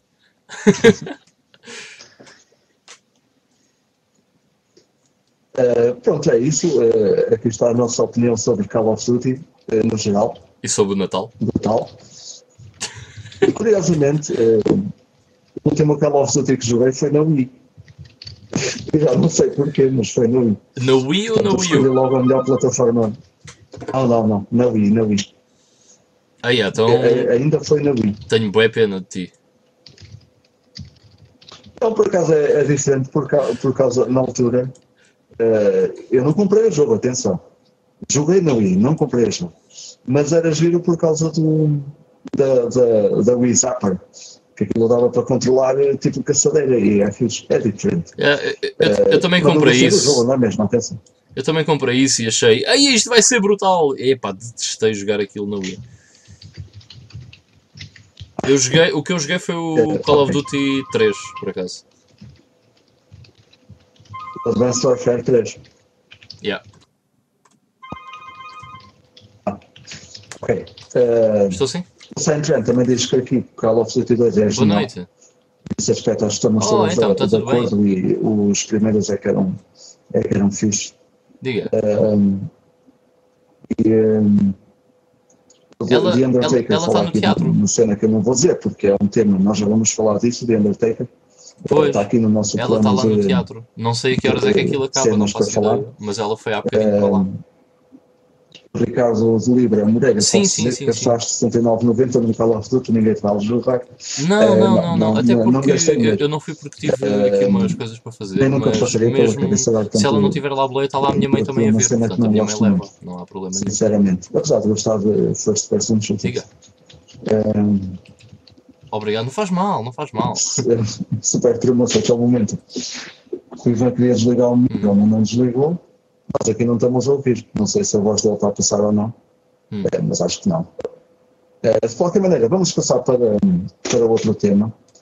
É, outro tema que tínhamos aqui para discutir, que são os modos pagos é, do Steam, que é uma cena super recente que, que começou na sexta-feira ou na quinta-feira. é, então, mas pode sempre pendurar o É, guarda-chuva arrancou numa ao das tempo com uma promoção e fica, que fica o, o Skyrim eh, tem eh, no, Steam. Está a 3 euros, se quiserem aproveitar e se não deram por ela. Está tudo bem, felizmente. O meu 3 avô também euros e pouco melhorzinho. pelo Skyrim Vai-se é, é, um- é uma oferta eh, dada às horas que Não faz aquilo- mal. Não faz aquilo mal. tem. Um beijinho também. Um, e entretanto, com, com essa eh, promoção, não Ah, foi não por causa da promoção, mas eh, obviamente aproveitou-se, e começaram a aparecer eh, estes programas de modos pagos no, no Steam. Falei do Skyrim porque os modos começaram por ser do, do, do Skyrim. Um, Pois, o- Isto hoje em dia. de repente a internet veio toda abaixo. Eh, não, não é que eu não acho que, que os modos pagos eh, sejam uma coisa má, porque há realmente eh, modos que as pessoas fazem fazem para, para jogos que são que parecem um DLC Sim, e muitas vezes até adicionam não mais não coisas mal. eh, aos jogos que, que, que Tá propriamente um não DLC pode ficar faz. descansada, não se preocupe. Eh, há, Tá. há modos Obrigadinho. O beijinho eh, também em para si, sim. há equipas Boa que noite. se juntam para fazer eh, trabalho eh, Tá bom, audiovisual, tá bom. para dar voz a, a personagens, vão para estúdios eh, profissionais gravar, gravar linhas de texto. Há modos se podem ver com eh, milhões ou milhares ou milhões de, de linhas de texto, coisas que são realmente complexas. Portanto, ter um modo pago eh, pode não, poderia não ser uma má ideia. De qualquer maneira, eh, a minha opinião para se pagar, na minha opinião, nunca devia ser por, eh, por este modo de pagamento, por pagar diretamente, mas por, por uma, fazendo uma doação, por exemplo. Acho que era muito, acho que era muito melhor do que estar a pagar pelo modo. Eh, até porque depois, eh, pelo que se soube, por informações que já andam a circular eh, pela internet, eh, o dinheiro que vocês pagam na Steam, 25% é para quem fez o mod, outros 25% para a Steam e acho que a maior, a maior, a maior fatia vai para, para a produtora do jogo para onde o mod está a ser criado. Portanto, acaba por ser algo que a própria comunidade que faz mods eh, não, não tolera, porque os mods começaram a aparecer eh, de uma forma gratuita e porque as comunidades eh, eh, Porque fazem- havia prazer em fazer esses para a modos. própria comunidade. Há prazer em fazer os mods, eh, lá está. E portanto, eh, eu já falei aqui demais, se calhar, mas eh, pronto, é a minha opinião sobre isso. Olha que disseste aí uma cena banda fixe, por exemplo. Portanto, 25 é para quem faz o mod, 25%. 25 é para, Eu não sei se, a- para, para, para a eu, empresa que eu não fez o jogo. as porcentagens são, são mesmo estas, mas eh, sei que a fatia, eh, a coisa está dividida em três fatias. Portanto, quem faz o mod nem é quem recebe mais. Pois, portanto, quem faz, imagina, quem faz o mod é 25. 25% para o Steam, 50% para o jogo de onde o mod origina, não é? Portanto, isso é espetacular. A Valve não é nada inteligente. Portanto, ah, quer, o quê? Queres fazer um mod para Counter-Strike? Ah, na boa, ficas com 25%, nós ficamos com 75%. Gabe. Yeah, Gabe. Uh, epá, eu não, eu, não, eu, não, é, eu não acho muito fixe os mods serem pagos, até porque assim, quando o mod é realmente bom, acaba por ficar extremamente popular e acaba por vir a dar origem a algo pago, ok? Exemplo, Counter-Strike. Exemplo, League of Legends, ok? O League of Legends era um mod, ou Dota, whatever. League of Legends era um mod de StarCraft que, entretanto, esse tipo de jogo passou para o Warcraft 3, que era os chamados User Map Settings, uh, onde se popularizou imenso o Defender, Defense of the Ancients, uh, ou Defender of the Ancients, agora não me lembro bem o que é que Dota quer dizer por extenso, mas era uma coisa desse género. Portanto, eram mods do Warcraft 3 e do StarCraft que ficaram tão populares que acabou por origi- originar o Dota, o Hearts of the Storm, o Heart of the Storm e o League of Legends, o Dota, whatever. Eh, essas coisas todas. Portanto, quando o mod é realmente bom, o que acontece é que ele acaba por ser pago. Os outros, tipo o Team Fortress, eh, que era pago, atenção, era pago. Eh, não sei, há, há imensos. Eu não, não vejo com muito bons olhos isso, até porque eh, não.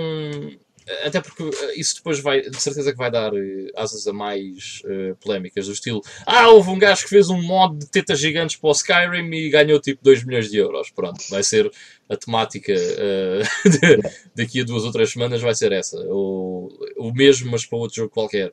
Um, epá, não sei, parece um bocado tipo tentar fazer um cash-in a uma. eh, para tentar ganhar dinheiro tipo um bocado à balda. Hum, Não é bem esse o termo que eu queria usar, mas não sei, isso não parece muito, muito fixe, mano, muito decente. Eh, um modo deve ser grátis. Era- Se realmente é muito popular e se é muito bom, ele acaba por, eh, por vingar e por se tornar algo eh,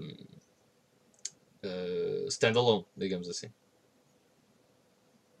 Sim, ou, ou então, como eu estava a dizer, era mais fácil criar um sistema de, de- de donativos, que acho que é muito melhor do que estar obrigar as pessoas a, a pagarem por, Estou? por, por essas cenas. Estou?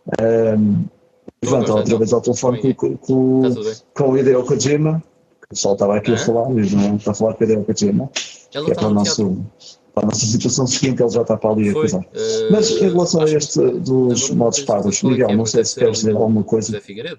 Sobre este assunto. Epá, sinceramente é um, é um tema que, que eu estou mesmo muito pouco confortável e que nunca tive experiência nenhuma com isso. Não estou mesmo muito por dentro do assunto. Sei que houve um grande zoom zoom na internet por causa disso. Uh, consigo perceber que é um, é um big deal uh, porque acho que é um, Deve ser a primeira vez que, que uma plataforma tão é global não é? Uh, permite abertamente que se, que se produza e que se distribua uh, mods que basicamente são coisas que são feitas pelos fãs e que nem sempre com, com a autorização de, dos, dos, dos proprietários originais do, do jogo para quem o, o mod é feito, mas também acho que é uma acho que foi uma uma, é, é, uma, jogada, uma jogada no sentido que foi uma ação um, é bastante ali, né, da baixa, Olha, de, de, de homem grande do, da parte do, do Steam é de reconhecer que epá, tá se eles são tá, feitos no, em todo o caso eles fazem mods um, muitos deles têm imenso sucesso e que,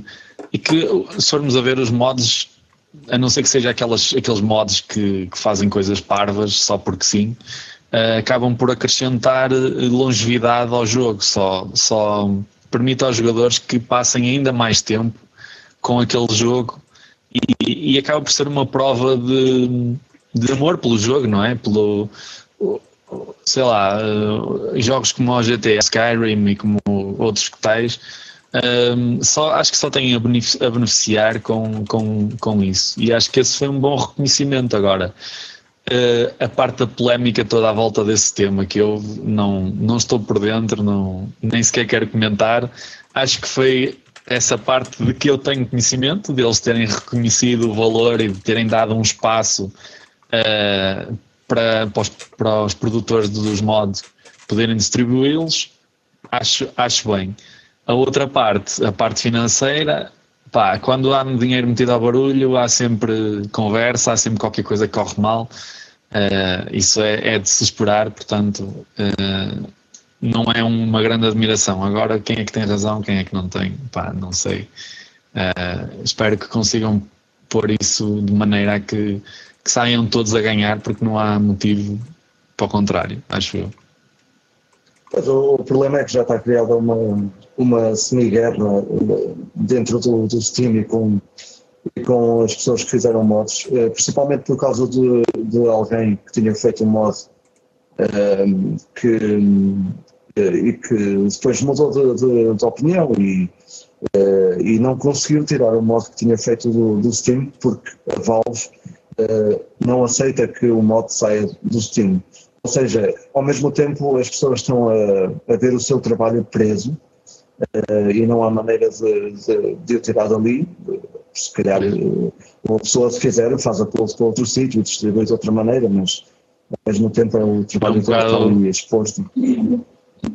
Está a vir ao, ao de cima um bocadinho o, o dark side do, do Steam, não é? Aquele, um bocadinho daquele fascismozinho que eles às vezes I'll see you in the dark side of the steam.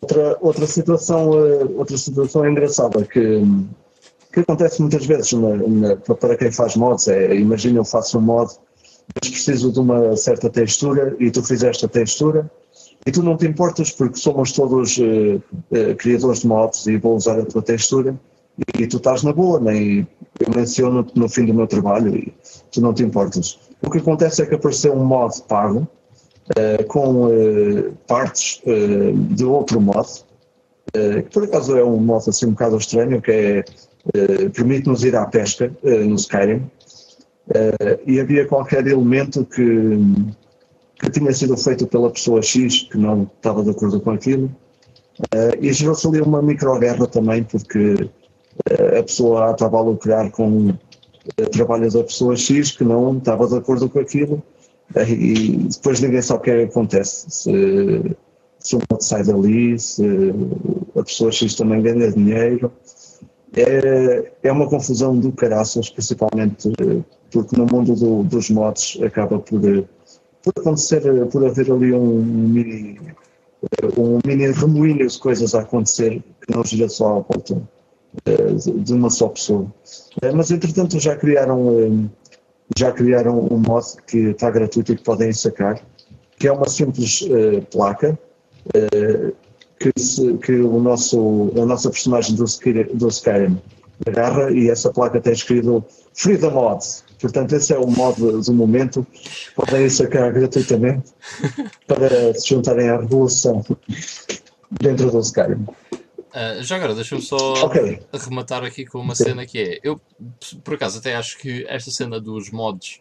Uh, não, se, não é o, não o facto de serem pagos, mas o facto dos mods estarem no Steam e estarem available, digamos assim, e o facto de até não poderem tirar de lá os mods, até tem alguma coisa de fixe. Porque é assim, por exemplo, obviamente que há mods que se perdem completamente na história, né? Há pessoas que lançam mods, distribuem numa coisa ou noutra, uh, pá, tu acabas por gostar muito do mod, passados 20 anos vais à procura do mod, ok, 20 anos é uma estupidez, mas passado 2 ou 3 anos vais à procura do mod e já não existe. Uh, ou pelo menos eh, não consegues encontrar links ou é muito difícil de encontrar links. Se isso estiver disponível de uma maneira mais fácil, até é bastante vantajoso para quem gosta de usar mods. Portanto, não é propriamente uma cena negativa uh, nesse aspecto. Sim, sim. Claro. Não, aqui a questão era, era a Valve apropriar-se uh, apropriar do trabalho de outros, não é? Claro que a cena estar ali disponível é obviamente fixe, isso sem dúvida. Mas vamos passar ao nosso último tema. Uh, o, nosso, o nosso tema está ligado ao, ao nome do episódio que nós, tem, nós temos uh, ali em cima, que é Troll Gima. Uh, isto tudo por causa de uns rumores que, que se ouviram de umas histórias que começaram a aparecer na semana passada, uh, de, que estão obviamente ligados a, ao Metal Gear uh, da Phantom Pain e ao Kojima. portanto, ninguém sabe se são rumores ou não, mas eu vou tentar resumir da melhor maneira aquilo que li e aquilo que, que fui vendo num canto ou no outro acerca desta situação. Então, o que se passou é que, eh, em primeiro lugar, eh, tiradas algumas eh, imagens do jogo, do Phantom, do Phantom Pain, do Metal Gear, que vai sair, havia um doutor que é extremamente parecido a alguém que existe na realidade, que, se não estou em erro, é argentino. E no próprio jogo, esse, esse médico uh, tem uma teoria sobre uh, uh, o transplante de cabeça de, de humano para humano. Um, isso dentro do jogo. E,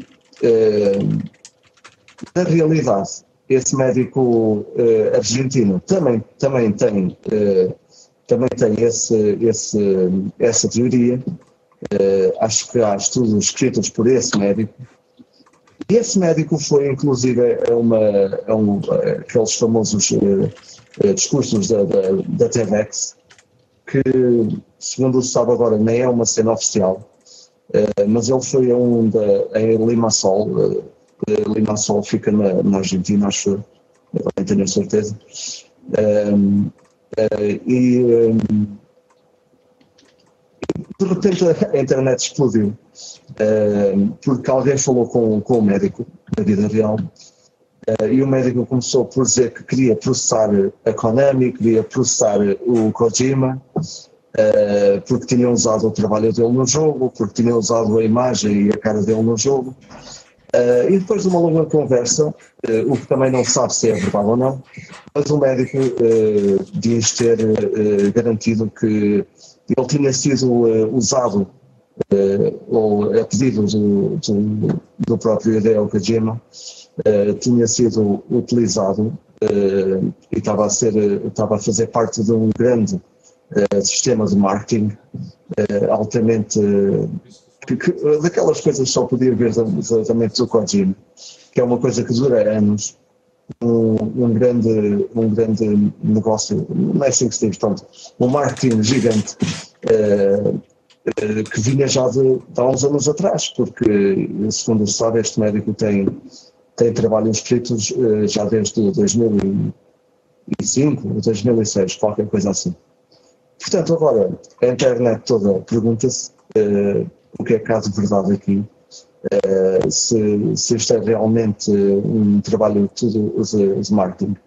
Uh, pá, primeiro, para começar, tra transplante de, de cabeças.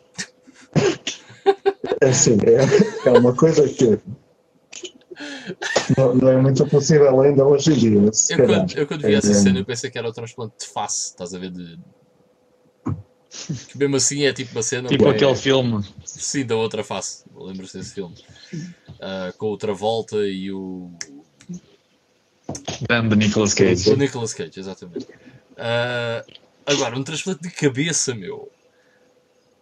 Que, é, como é que eu.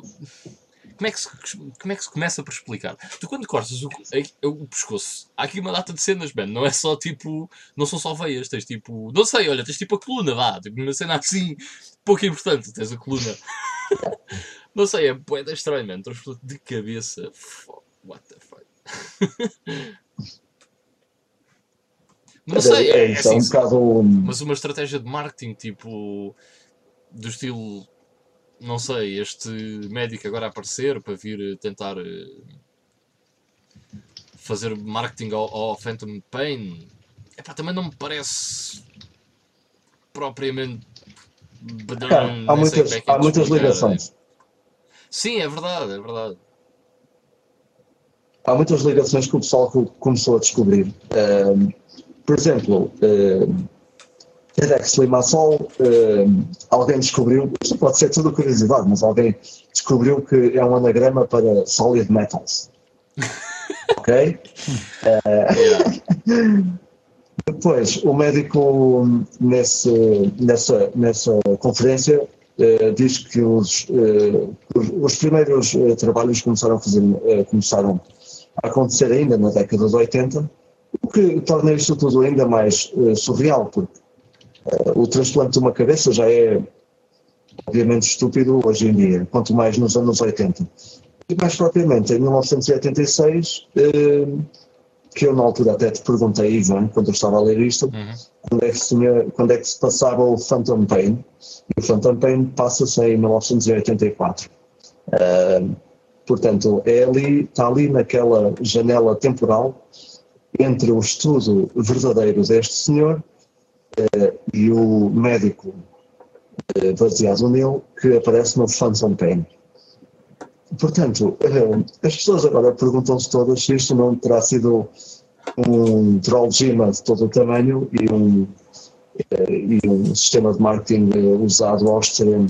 Epá, eu acho que. É daquelas coisas. Eu acho que, que eu acho que o Kojima provavelmente sabia da existência do, do médico, provavelmente, uh, e usou isso para se calhar dar, não sei, se calhar mais alguma credibilidade se alguém descobrisse tipo easter egg, estás a ver? Uh, agora, não creio que seja propriamente uma estratégia de marketing, man. Não sei, não sei até que ponto é que isto vai, porque isto começou agora e se calhar vai-se ouvir falar de mais coisas. Até porque, uh, se eu não estou em erro, não sei se tens aí essa, essa, essa conotação, que o Kojima uh, disse hum, em 2008 ou 2009 que tinha arranjado uma pessoa para tentar. No, no Twitter. Sim, tens essa conotação aí ou nem por isso? Não, não tenho aqui à mão, mas uh, posso tentar. Ele disse qualquer coisa com. Sim, mas o que ele disse, se queres saber, uh, se queres saber o que ele disse, ele disse que tinha, que tinha arranjado um aliado para fazer uh, para o futuro, ainda antes de sabermos que o Phantom Pain ia existir. Exato, e que ele disse que se corresse bem era a coisa mais espetacular de sempre, se corresse mal uh, era capaz de dar para o torto. Uh, portanto, epá, não sei. É estranho, man. Não sei. O Kojima é tipo um gajo, epá, não sei. Kojima é tipo. What the fuck, man. O Kojima é um mega gênio. Eu não. Eu não me admiro é eu, eu, nem me admiro se daqui, daqui, a 3 ou 4 meses ele disser Ah, yeah, isso deu sair da economia, era só brincar, só para gozar com a vossa cara. não acredito nisso, obviamente, mas. O gajo já está. O gajo já está à espera de tudo. Aqui a cena é o, é o próprio médico ter dito que foi contactado pelo Kojima e pela Konami. Uh, para qualquer coisa, também não disse para o quê. Uh, mas podem procurar a, a notícia na, na, na, internet ou as várias coisas que vão encontrar por cá. Há tudo no, no, no Reddit, no, uh, no NeoGAF, há, há esses sites onde tudo aparece primeiro. esses são os sites que aparecem, onde tudo aparece primeiro na, na internet. Tem, tem informação até mais que acabam por confundir uma pessoa. Eh, mas vai ser giro ver uh, como é que isto se vai desenvolver daqui para a frente.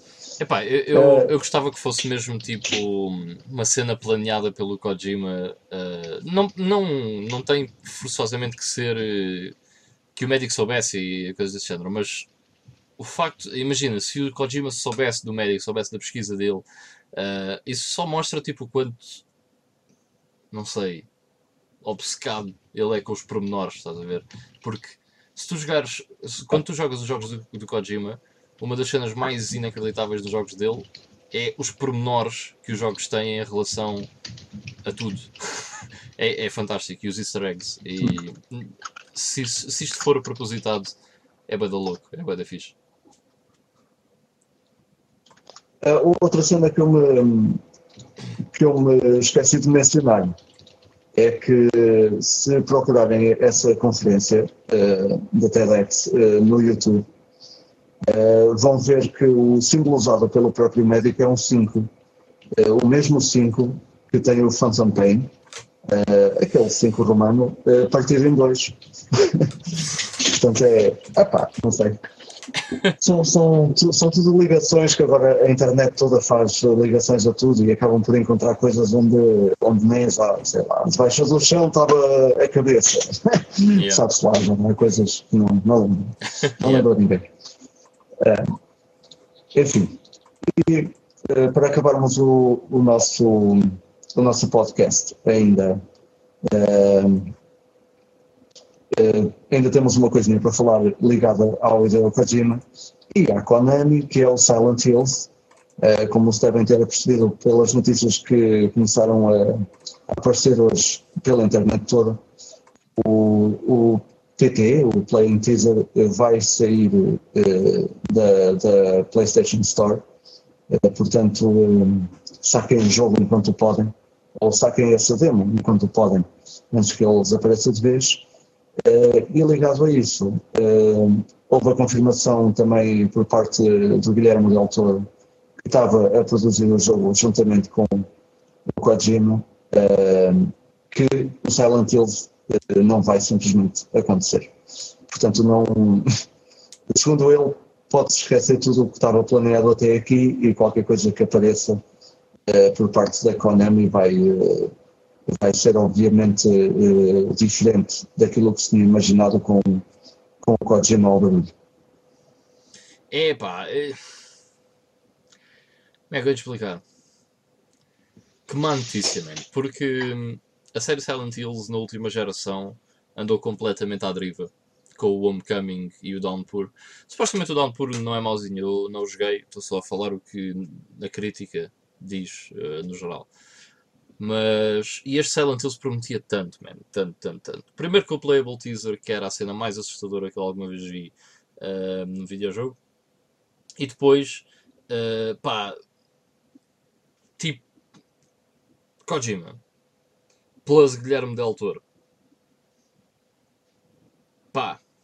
Melhor Uh, muito yeah. difícil. Se bem que o Guilherme Del Toro também fez o Mama. Mas não interessa, isso saco. Eh, pronto, todos os artistas têm os seus precalços. Mas uh, pá, são duas pessoas bastante respeitáveis, cada uma na sua cena, um nos filmes e outra uh, nos videojogos. Pá, mas estava tão expectante para ver o que é que ia sair daqui deste Silent Hills. e agora não vai acontecer, pura e simplesmente, na minha opinião por estupidez e rixas entre Kojima e Konami. Que é tipo, ah não, agora não posso usar o nosso, o nosso motor gráfico. Que até faz algum sentido, mas pronto. E a Konami diz, ah é, então vamos cancelar o jogo só naquela de... Eles ainda não fizeram isso. Só, vamos cancelar o jogo só naquela de, ah, ele não nos deixou usar, portanto vamos ter que cancelar. Portanto, hate Kojima. Kojima é que é o culpado destas coisas todas. Uh, epá, man, eu, eu não sei, portanto, a Konami não, não disse que o jogo não ia existir, ok? O Guilherme Del Toro simplesmente disse que não vai acontecer. Uh, it's not happening or it's never gonna happen, não sei assim que ele disse. Uh, isso não quer dizer que o jogo tenha sido cancelado. O jogo pode continuar a existir, simplesmente não como era até agora, ou não com a direção que estava a levar até agora, uh, devido à saída dessas duas, desses dois elementos extremamente preciosos, digamos assim, da, da, equipa que estava a fazer o Silent Hills, que só por acaso era a Kojima Productions. Mas, epá, eu tenho bem a pena que isto aconteça e eu acho que a Konami cada vez se enterra mais. Uh, primeiro é o Kojima a sair da Konami, agora é o cancelamento de, daquele que se uh, pensava ser o jogo que viria dar novo fôlego aos Survival Horrors, que tem estado muito em baixo nos últimos anos, não tem saído nada de jeito em termos de Survival Horrors, uh, ou muito pouca coisa. Uh, e aquele que um dos jogos mais esperados, man, e um dos jogos que mais marcou uh, nos últimos tempos em termos de hype foi este Silent Hills, acaba por ser. tem a possibilidade, ou a grande possibilidade, ou, de ser cancelado. Acho que é tipo uma cena, é um golpe brutal para a Economy. E a Economy simplesmente vai ficar com o quê? Com o PES? Fixe, muito bom. tá bom.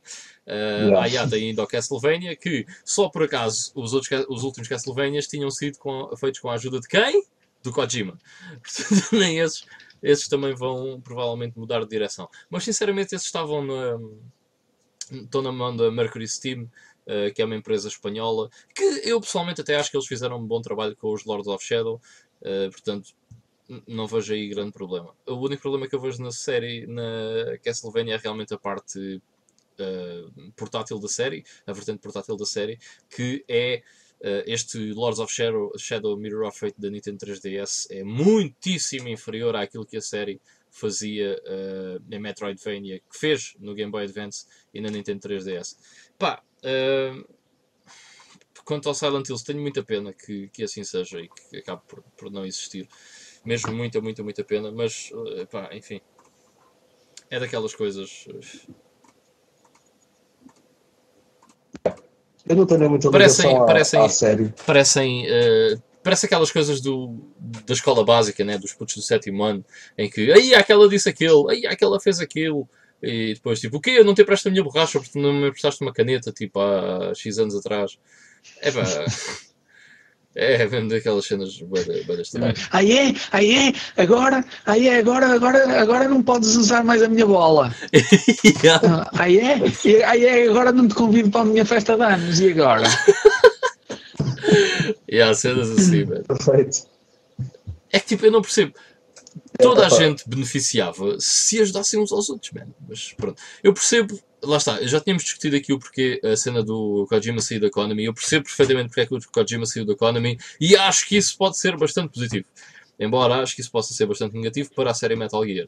Uh, agora, lá está, porque não. Epá, o jogo estava, uh, já a ser produzido. Porque uh, pode, até poder estar numa fase ainda muito. muito alfa, digamos assim, muito ainda estar num, no processo de desenvolvimento muito fogo, man, muito prematuro. Mas mesmo assim, epá, já, se o jogo já estava a andar para a frente, porque é que o Kojima não deixa simplesmente eles usarem o motor gráfico? Epá, tipo, neste jogo, man, porque não sei, se calhar eles até podem ter dito assim: é pá, deixa-nos usar o motor gráfico. E ele disse assim: ok, na boa, mas tem que estar lá a dizer Kojima Productions e tem que estar lá o meu nome nos créditos a dizer eh, Produced by Hideo Kojima ou whatever. E eles disseram: não, não, nem pensar, só tens é que nos deixar usar porque tu trabalhaste para nós enquanto estávamos a fazer isto. E o Kojima disse: eh, fuck you. Uh, portanto, epá, não sei até que o porquê desta, destas coisas, obviamente, e se calhar provavelmente nunca vamos saber, mas uh, it's kinda stupid. Hum, tenho muita pena que o Silent Hills tenha sido cancelado. É, é pena mesmo. Eu ia dizer há pouco que não tenho muita ligação à série, mas lembro-me quando o PP saiu cá para fora, que houve um grande reboliço na, na, na comunidade com isso. Era, era sem dúvida uma coisa que muita gente estava à espera, uh, o que é uma pena. Uh, Miguel, não sei se queres adicionar alguma coisa.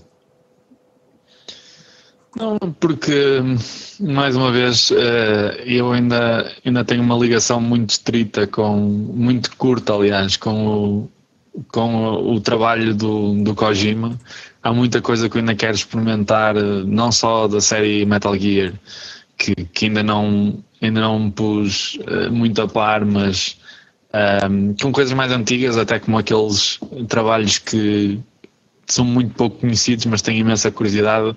O Ivan já falou deles aqui algumas vezes, o Police Notes e o, o Snatcher principalmente. Um, e eu quando ouvi esta, esta notícia, um, pá, uh, claro que lamento uh, que a série Metal Gear principalmente vá sofrer um bocado com isso e até o Silent Hills que pode não estar muito no meu, no meu espectro de gosto mas, mas reconheço que podia ter ali bastante potencial. Lá está, uma colaboração entre ele e o Guilherme Del Toro podia ser uma coisa muito interessante. Ainda por cima tinha também como, como ator o Norman Reedus, que para quem gosta de Walking Dead vai reconhecê-lo imediatamente. E eu acho que também era um, uma personagem bastante, bastante forte ali para, para, para meter à mistura. Um, e claro que é sempre é sempre triste ouvir essas, esse, esse género de quesílias uh, prejudicarem um, um, processo criativo. Mas uh, vendo o, o, o, bright side, não é? Uh, era um bocadinho como a Ivan estava a dizer há pouco, talvez seja um, a parte boa disto tudo, talvez seja uh, ver onde é, onde é que o, o Kojima quer ir a seguir. Um, talvez ele estivesse a precisar um bocadinho de, dessa, dessa desconexão com o, com o Metal Gear, uh, porque um, acho que aquilo lhe consumiu bastante vida, não, no, não no, no sentido mau do género, não é nenhum cancro, sem dúvida que não, porque é uma cena extremamente adorada por toda a gente, praticamente, e ele de certeza que não estava a fazer aquilo obrigado. Um, portanto, é um projeto de vida, praticamente. Uh, mas também é interessante ver onde é que ele pode ir depois disto, não é? Depois de estar. Um, imagino que não seja do género, ufa, livrei-me do Metal Gear. Uh, não, não se trata disso, mas do género, pronto, agora uh, é a oportunidade ideal para ele seguir outra coisa qualquer, um projeto completamente diferente, uma coisa nova, uma coisa até que ele até já pudesse ter na gaveta há imenso tempo e que nunca pegou a sério porque estava um bocado preso àquelas, àquele ritmo e àquela obrigação uh, com, com o que já tinha para fazer uh, na série Metal Gear, mas uh, lá está, acho que vai ser interessante, acho que é o, o bright side dessa história toda, ver onde é que o Kojima vai a seguir. tendo como dark side essa parte do Metal Gear, da série Metal Gear sofrer, o Silent Hills também acabar por uh, morrer à nascença, praticamente, e, e sabe-se lá que outros potenciais um, uh, eh, que outros potenciais projetos podiam estar programados também pela, pela parceria Kojima-Konami, uh, se bem que, como o Ivan também já falou, a Konami não é propriamente um, um, um marco como foi há muito, muito tempo atrás e, e muita coisa de qualidade um, um bocadinho duvidosa tem saído. Um, não, não estou muito. Uh, joguei, joguei pouco ao, aos novos Castlevania, não estão maus, mas lá está. Uh, quiseram dar aquela. Uh, contemporaneizar se é que existe essa, essa palavra, mas trazer um bocado para, para a modernidade o, os Castlevania, dando-lhe um bocadinho mais de um gameplay com que as pessoas hoje em dia possam uh, se identificar melhor. Uh, que pronto, acabam por alienar outras pessoas, como eu, por exemplo, que estavam super habituadas e, e que adoravam ao estilo. Um, eh, ao estilo uh, que, que acabou por criar um, um estilo próprio, não é? Uh, yeah. Chama-se Metroidvania por alguma razão. Uh, há, há, muita coisa que aparece por aí agora, levam com esse selo à custa de, de, dos Castlevania antigos terem definido um, um, estilo de jogabilidade tão, tão forte. Aliás, tem piada que pronto, Castlevania, e... a série Castlevania acaba por cimentar dois géneros, ou de criar dois géneros. Porque o Castlevania, na verdade, foi o primeiro jogo de ação side-scroller, e depois tens o Castlevania Symphony of the Night, que acaba por conotar o Metroidvania. Hum? Espetáculo. Exatamente. Exato. Um, mas pronto, foi uma direção que eles quiseram tomar com a série, um bocadinho refrescar um bocadinho a, a, a série para os tempos de hoje, o que eu não critico. Eu até tenho, acho que o primeiro Lords of Shadow para a PS3 e experimentei até, é engraçado, até, até gostei mais ou menos, só que não me parece muito um Castlevania no meu, na minha maneira de dar, não é? Mas de resto, não sei, sinceramente, não sei que outros projetos é que a Konami uh, estava, estava a pensar desenvolver, mas é sem dúvida um, um golpe enorme na, na empresa, se calhar mais para, para eles do que para o Kojima, porque o Kojima pode agora arrumar as coisinhas dele e diz: Pronto, o que não há de faltar é gajos a pedirem para fazer jogos para eles, não há de ser esse o problema dele. Yeah não está muito preocupado com isso. Nem que seja ele próprio fazer os jogos e depois perguntar assim: olha, quem é que quer meter isto na consola deles ou, ou no PC? Uma coisa Bom. Isso aí nem é preciso. É. É, vão ter com ele e dizer: por favor, mete isso na nossa plataforma. Estás a ver? Claro, claro. É, é ele, basta eles saberem que o Kojima está a preparar alguma coisa, estão logo a bater à porta a perguntar se dá para, para aquilo ser programado para a consola. Né? Uh, pronto, acaba.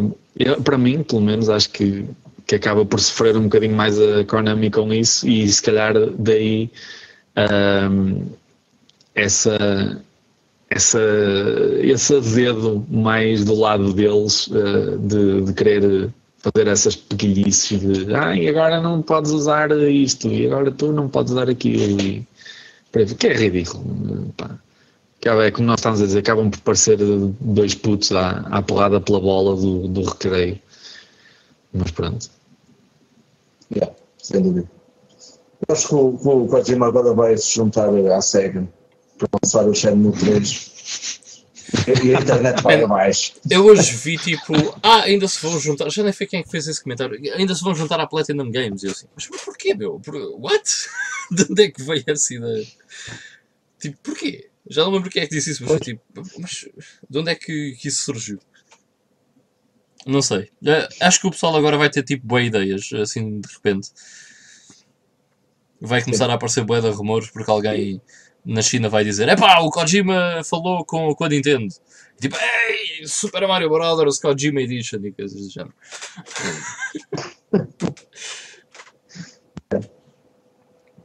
Mas pronto, é isso. Uh, vamos ver o que, é que, que, é que vai acontecer no, no futuro. Ainda muita coisa vai a ser falado, uh, não só em relação ao Silent Hills, mas em relação ao médico que, que muda cabeças de, uns para os outros. Uh, provavelmente será tratado por todo o mundo como um lunático, uh, mas pronto, nunca se sabe. Ele até tem previsão de fazer o primeiro transplante em 2017 ou 2019, uma cena assim. Já não lembro bem, mas era uma coisa assim desse género. Desde que não seja a mim, posso fazer o que quiser. Yeah. E pronto, não sei se querem uh, falar mais alguma coisa, já estamos um bocadinho para lá da meia-noite. Se ficamos por Para mim, acho que não. Não, acho que não. Pá, curto bem de estrelitas, por acaso. Bem da nice. Mas de resto, acho que não. É incrível como o Ivan fala durante o podcast de uma coisa que ninguém se ia lembrar e o gajo tem ali ao lado a tal coisa. É incrível. Vivem é assim. E pronto. Uh, Deixem-me só rematar aqui, uh, dando um grande obrigado a toda a gente que esteve connosco hoje. Uh, o Super Termoço também diz aqui para finalizar que entrou também tarde no mundo de Metal Gear, mas uh, que o Metal Gear 1 era genial. O Metal Gear Solid, sim, ele fala do Metal Gear Solid, era genial fenomenal mesmo, cenas impensáveis foram feitas nesse jogo. Uh, e para trás temos algumas coisas que o pessoal também, uh, o pessoal andou a falar aqui uns com os outros, também se falou no, no Quintino, no Metal Gear Solid 5. O Quintino agora vem sempre à baila, seja por uh, E pronto. Uh, pessoal, muito obrigado por, ter estarem, por terem estado desse lado. uh, mais gente a participar desta vez. Esperamos que tenham gostado, que passem a gostar também do, do GameStone para o futuro e que nos possam acompanhar em direto para participarem também com, connosco. Um, e como sabem, temos também a nossa página uh, do Facebook, que está a aparecer aqui no, no Twitch, podem ir lá deixar um gosto uh, e falar connosco se quiserem, porque nós somos pessoas que somos fixos para falar, podem falar connosco e nós uh, respondemos. Podem mandar jogos, como o Super Moça fez, para apanhar swag, para apanhar likes pelo mundo. Um, podem também meter um, Uh, seguir uh, o nosso canal de, de, YouTube, onde vamos deixar os nossos episódios e caso nos tenham encontrado através do Twitch, temos episódios fantásticos no, no YouTube com tops e cenas uh, que vamos fazendo, que fomos fazendo ao longo do tempo. Portanto, mais uma vez obrigado e vemo-nos no próximo domingo, como sempre, à mesma Tchau pessoal, fiquem bem, bem, até à próxima. Tchau aí.